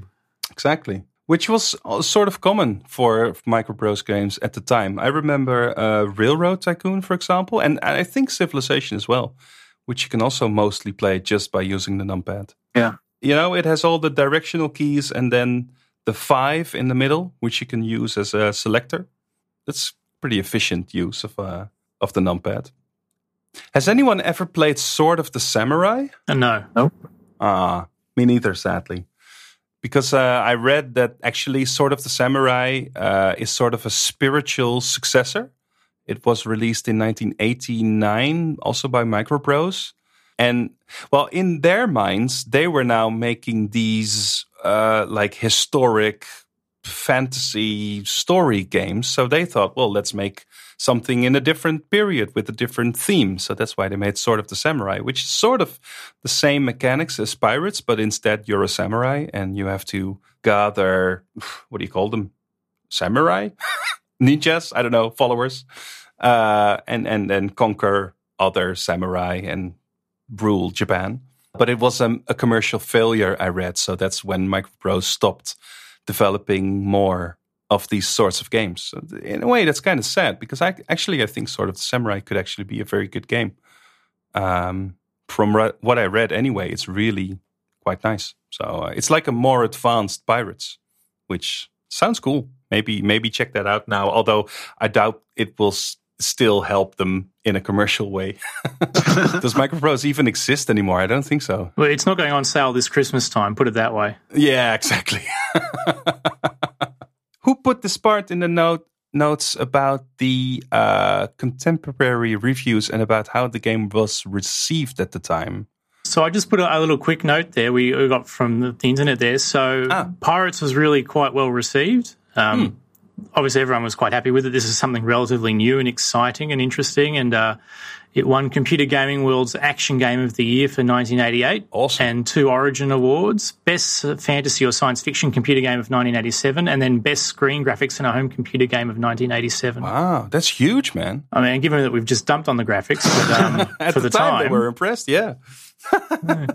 But I think everyone reviewed Pirates very well, and just because it was something so entirely different. Um, I mean, if you consider that, you know, everyone was sort of making random platformers with kind of arbitrary goals, or there was some role playing games that were obtuse at the best of times.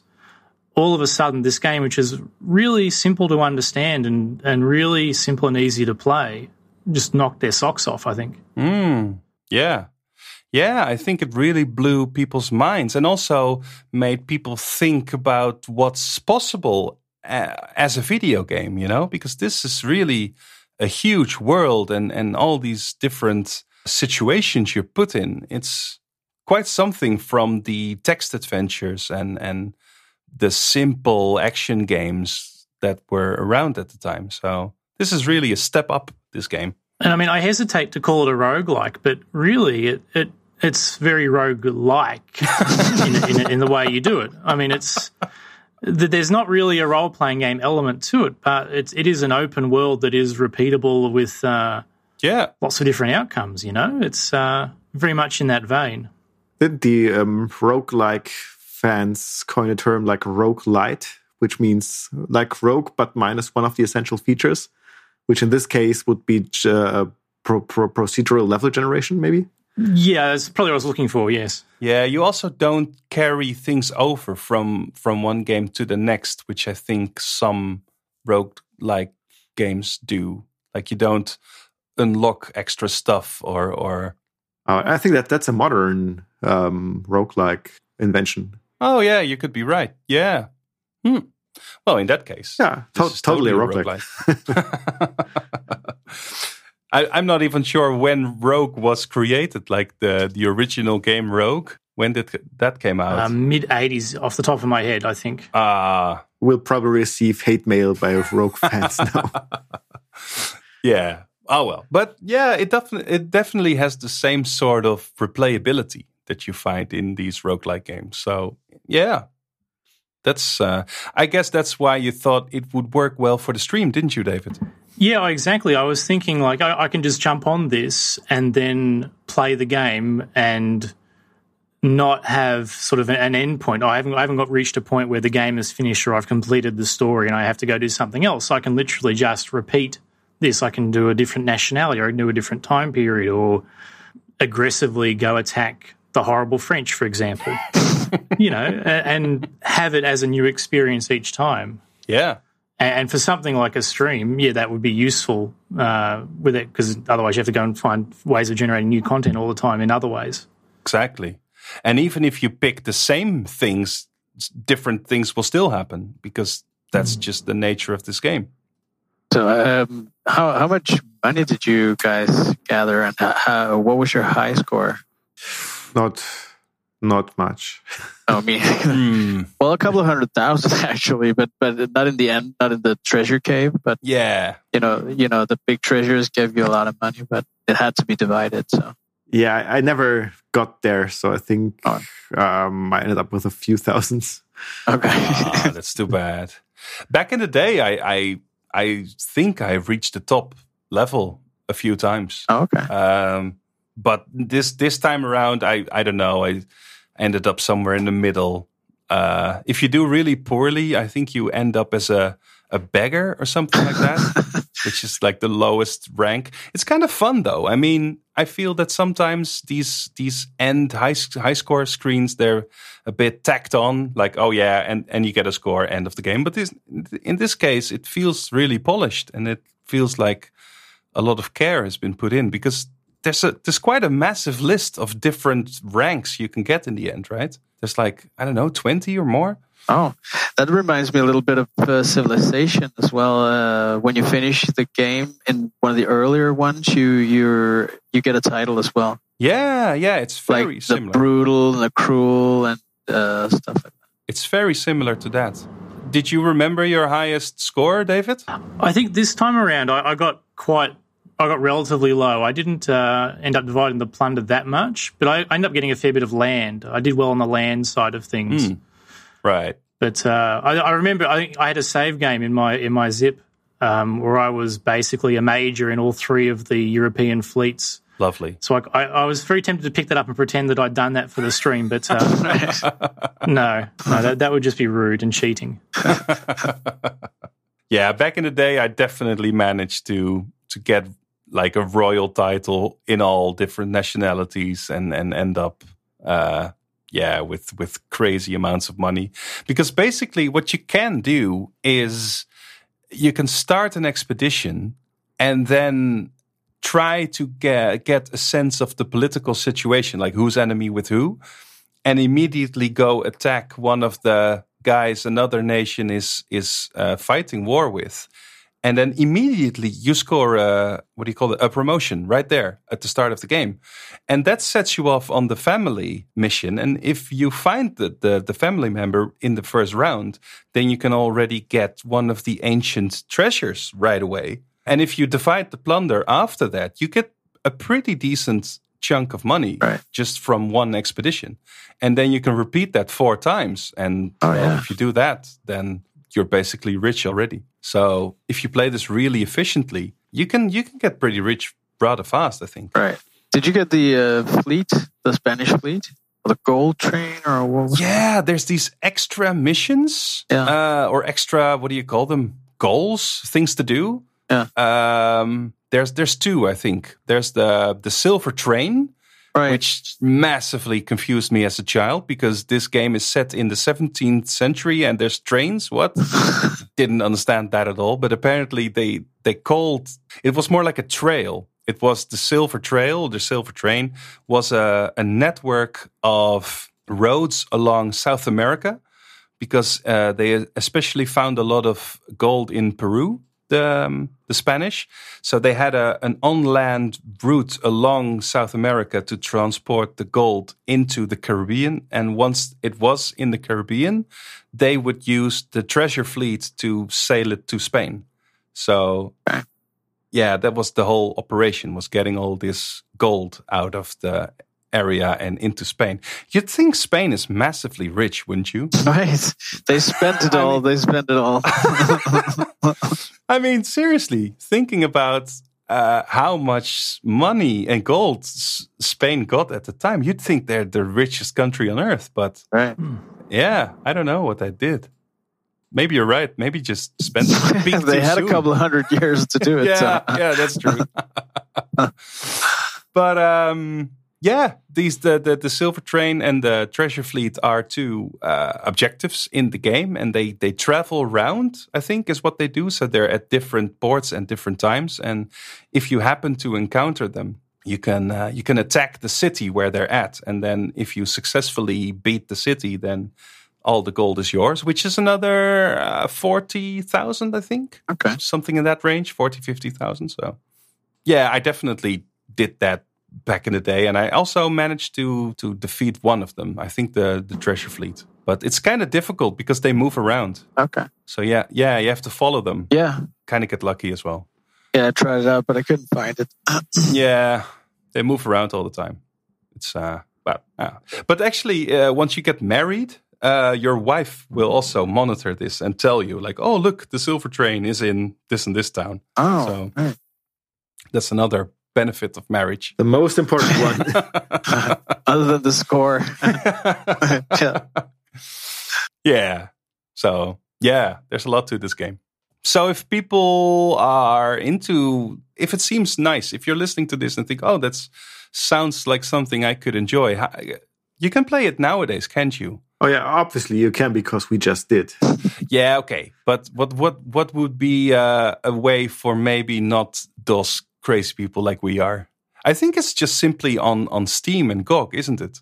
Yeah, uh, Yeah. I bought it from GOG. Yeah. So that's that's an easy way to play it. I don't know about the um, Steam version, but on GOG you get you buy the gold version and you get the original game for free with it. That's right. Yeah, that's awesome. That's an awesome way to play it. And it's and it's not expensive. I mean, it's like six euros or something like that. So Yeah. yeah, not not not much money for quite a few hours of fun. Yeah. if you can get um, over the initial hurdles. Yeah. well, it is an old game. I mean, it is what it is. Oh yeah, of, of, of course. Yeah. And and of course, if you're if you're not so much into the the retro aspect of it all, you can just play the the modern remake, right? Which I guess is still kind of okay. It may be the graphics are a bit dated by modern standards, but I I don't know. Still the same game, yeah. yeah. So that's that's a fair way to play it nowadays, I think. And probably the same price. Probably, yeah, especially by now. Yeah, definitely. The new game is is a little bit different in that it introduces a new some new mini games, right? yeah, so um, there is a, a mini game for sneaking into a town. So in the old games, you would just try and sneak into a town by selecting the menu option, and then there would be a dice roll, and you either would or wouldn't get in. Mm-hmm. In this one, there is actually kind of a maze where you try and get around and sneak around some guards to get into the town. Yeah. It's a little bit tedious, but it's okay for a mini game. Mm-hmm. There is also another mini game where instead of uh, the romancing the governor's daughter is now a, a dance mini game, which is universally hated. Except by people who like So dancing. I think, I think there's something wrong with the timing of the dancing. I, Yeah. I think the hatred is is mostly because it's not very piratey. I mean, people play this because they want to be a badass pirate, and then suddenly they find themselves in a dance hall dancing to classical music, and they're like, "What am I doing?" I I think that's mainly the reason.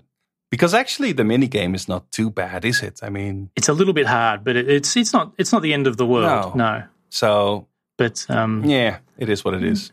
The the dancing is not in the original game at all. It's just not a thing. Well, but you don't you don't need to get married, right? So That's true. That's true. Yeah, you can just be a bachelor, just be a a, a lonely pirate. That's that's fine too. yeah.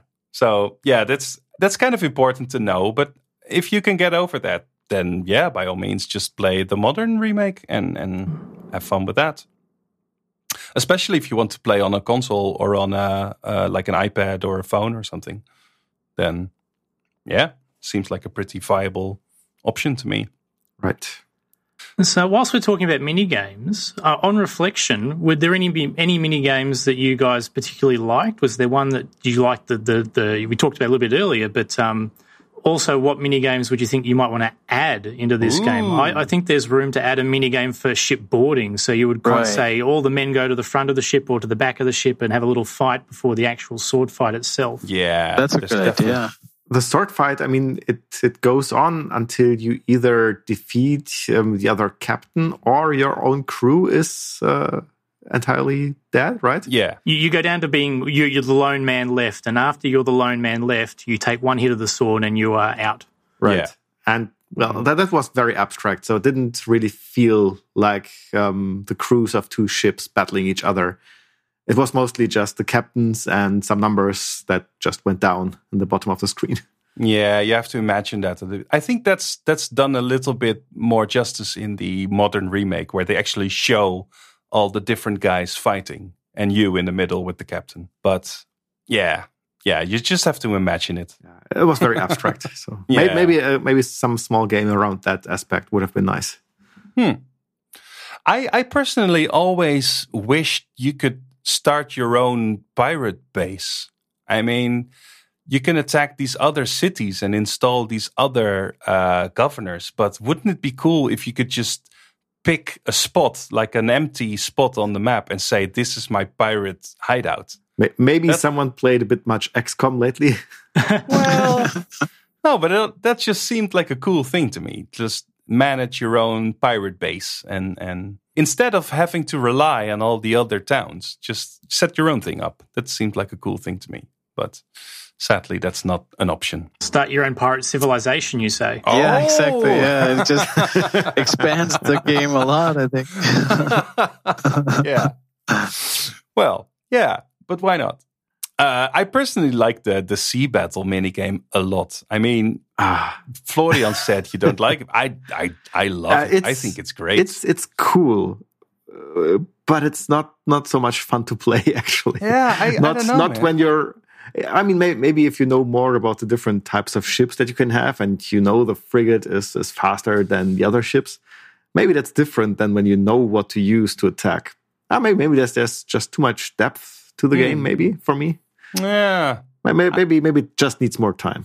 Yeah, I, I don't know. I, I think it's just interesting strategically because it's a, it's a bit slow, but that means that your positioning is really important. So, uh, yeah, you try to get into a good position so you can l- fire a shot. But then, if the other ship turns, then suddenly you get shot at.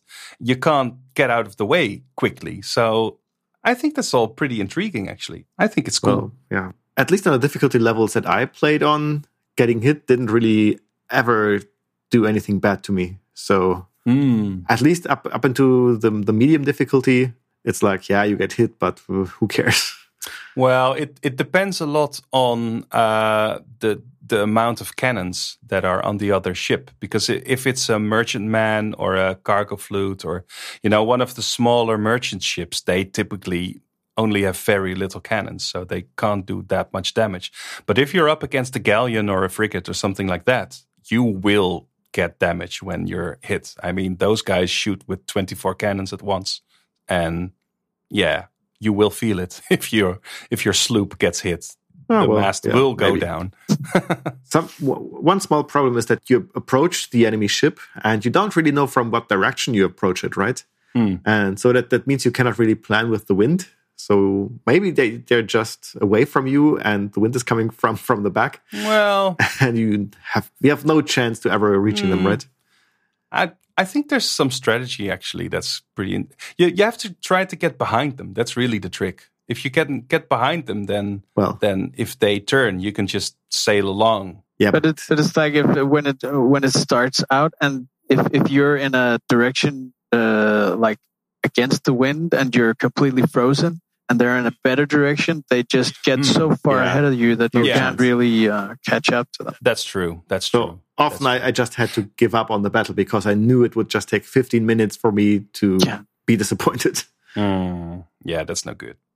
So, so what do you think of the game overall then? Like as a conclusion, as a would you recommend it to other people? Uh, Well, what what what do you think? Is it like you expected? um, I didn't. I don't really know what I expected of the game. Um, Not but this. it was quite some. not this, that's for sure.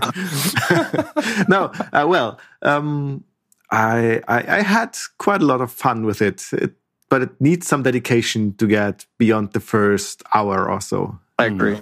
So if if if you if you like games of that era and you know you can master the I don't know the, the willpower to go through the the first 60 70 minutes of the game then it can be quite good I think. right. Yeah, I think if you if you start it now uh, and you haven't played it when you were a kid, so the the nostalgia isn't there. I think Mhm.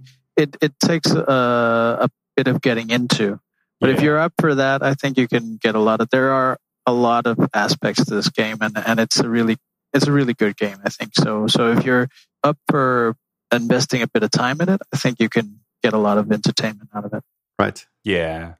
There's one important thing though if you're playing the original don't play it on an, on an original PC Okay.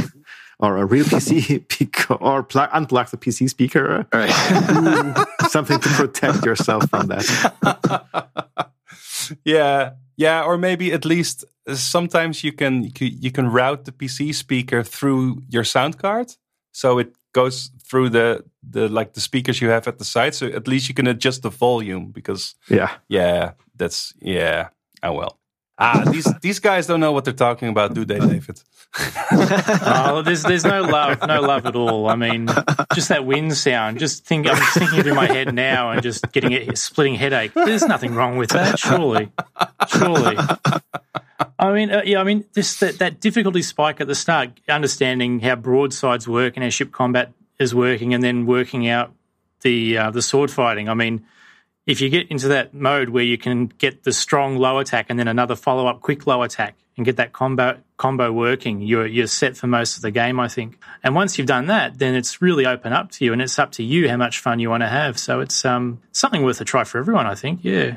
I mean, I sort of understand that maybe uh, you don't want to check out the original version because that's just maybe a bit much for you. But especially the more re- the more modern remake, that's yeah, that's pretty accessible. I think It's very accessible, yeah. so.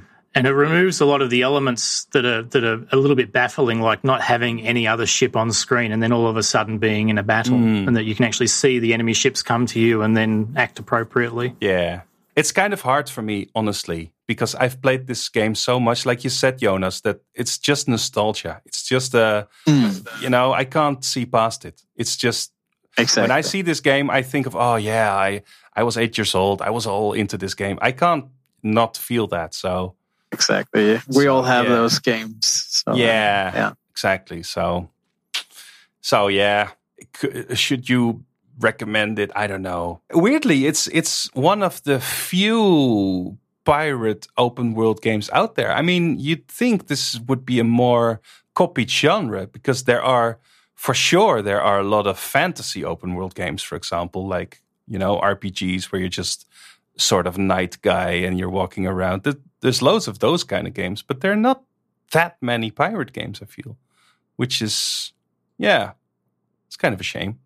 There is, uh, yeah, one one of the port, I think Port Royale 2, you can essentially go off and become a pirate from the start of the game instead of engaging in the trading inherent in that game. Hmm. But uh, that's meant to be a trading game, meant to be a, a, a, a- a merchant game more than anything else. Right. Um, Yeah. There are a few shootery type pirate games out there that have varying levels of success, including an MMO that I forget off the top of my head. Hmm. But there is also, I think, a lot of people have said that Assassin's Creed Black Flag has a, a lot of the similar fun pirating in it that this game has. Right. That's a good point. Yeah, but that's yeah.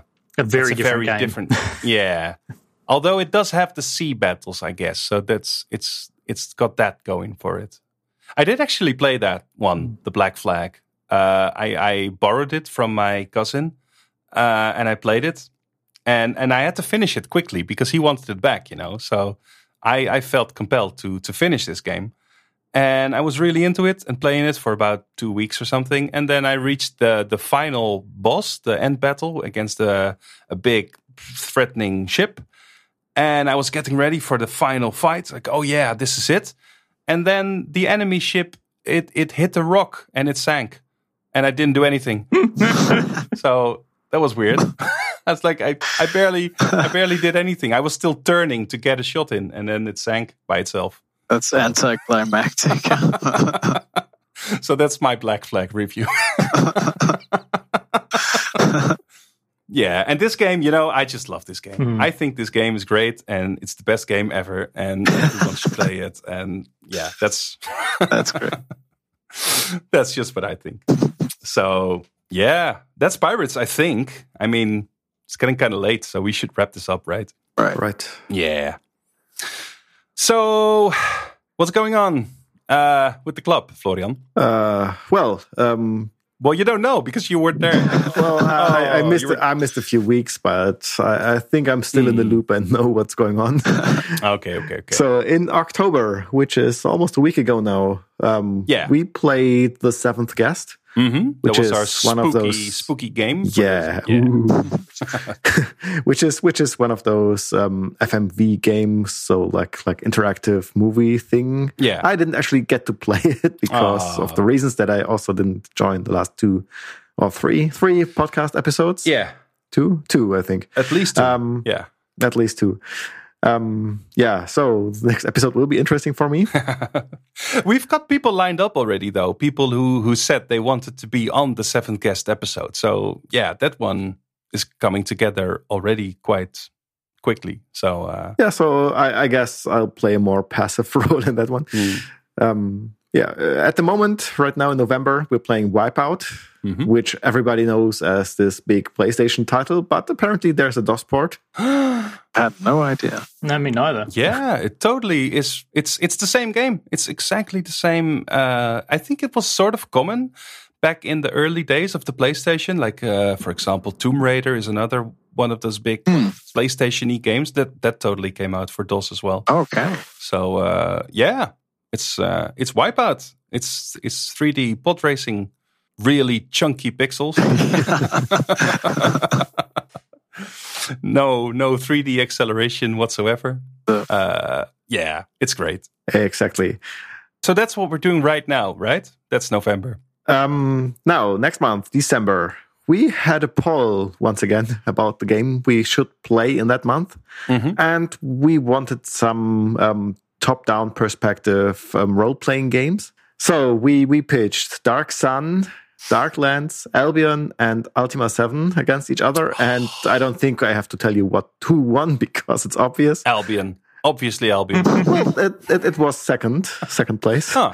I wish, I kind of wish to play Albion one day. I think Albion could be interesting. It's 23%, but um, the, the winner of this poll has almost twice as many votes. So obviously, Aw. obviously Dark Sun, no, um, Ultima 7, uh, 43% Wow. out of 87 votes. And yeah, so that's, that's, that's great. Yeah. So that's what we're going to play in um, December. Wow. Ultima 7 is a big game, right? So Yeah. I hope I hope people can hope- just spend the the holidays, like the Christmas days off, to to play Ultima. That would be great. Uh, that would be great. Yeah. yeah. And just, I think yesterday or the day before, no, yesterday, Hmm. we picked um, our game for January already. And it's nothing less than Team 7 Team's wonderful game called Worms. Well, Worms. That's fantastic. That is a fun It game. is. So yeah, we, we, we're, we're having, we're kind of having a run here of great games. so yeah. Yeah, but you know, there's just so many cool games. There's no reason not to pick the cool ones because, Right. yeah, we're not running out of games anytime No. soon, are we? Unlikely. So, uh, worms. I remember playing worms, and I named my four worms after the four members in our family, like my sister and my dad. And I showed my mom, like, "Oh, look at this game!" And then, like, a rocket landed on her head. she, she was not impressed with this game at all. Weird. That's very weird. yeah so yeah so if you if you like this dos game stuff uh, maybe you can join us over at our website dosgameclub.com um, where we have uh, forums and you can chat about the games there and you can also have a suggestion forums where, where you can suggest games we can play in the future and then if we pick it we try to invite you and and then maybe you can be on the podcast so that's cool You can also be on the podcast if you don't um, suggest a game. You just have to like the game very much and of course then of tell course. us, hey, I want to If be on the show. Totally, totally. Um, you can also chat with us on IRC. We have an IRC channel, all old school and stuff. On uh, what channel are we actually on? Afternet. Uh, yes. Yeah. After that. So Afternet, DOS Game Club. Uh, you can also use the uh, widget on the website. Although actually, I heard that it's broken. what? It is broken. It's been for a Oh while. man. Why does nobody tell me? Well, we're telling you now. Uh, Oh, there's a the SSL certificate expired. Well, I- I'll I'll fix that. yeah. So maybe you can fix use the widget in a few days. Probably when you when you're listening to this uh, podcast, you can actually use it again. it will be fine. Yeah. So yeah, so you can head over to the website and, and join the chat through that. Um, you can also follow us on Twitter, where we're called DOS Game Club as well. Uh, I think we have over two thousand followers now. oh so yeah, we totally have. that's kind of insane. Uh, I can't tell you the so exact number. uh, it is 2,062 followers. nice. Ah, amazing. That's an Pretty insane good. amount of DOS people. Yeah. So that's that's one way. Uh, yeah, and if you're listening to this in a podcasting app, then then we really appreciate it if you would leave a review and and subscribe and all that stuff. Uh, really helps. We're also on Spotify now. Yeah, we're also on Spotify, and I think we're on everything. You know, I don't know all the apps out there, but like Stitcher and Google and uh, all the things. So uh, iTunes, obviously. So yeah, totally check us out over there, and that's it for us, I suppose. Uh, thank you all for listening, and thank you guys for for being here. yeah, thank you a lot. Thanks for having us. It's been a pleasure. Of course. Yeah. So see you all uh, next time, right? Yep. So bye. See ya. Bye. Bye.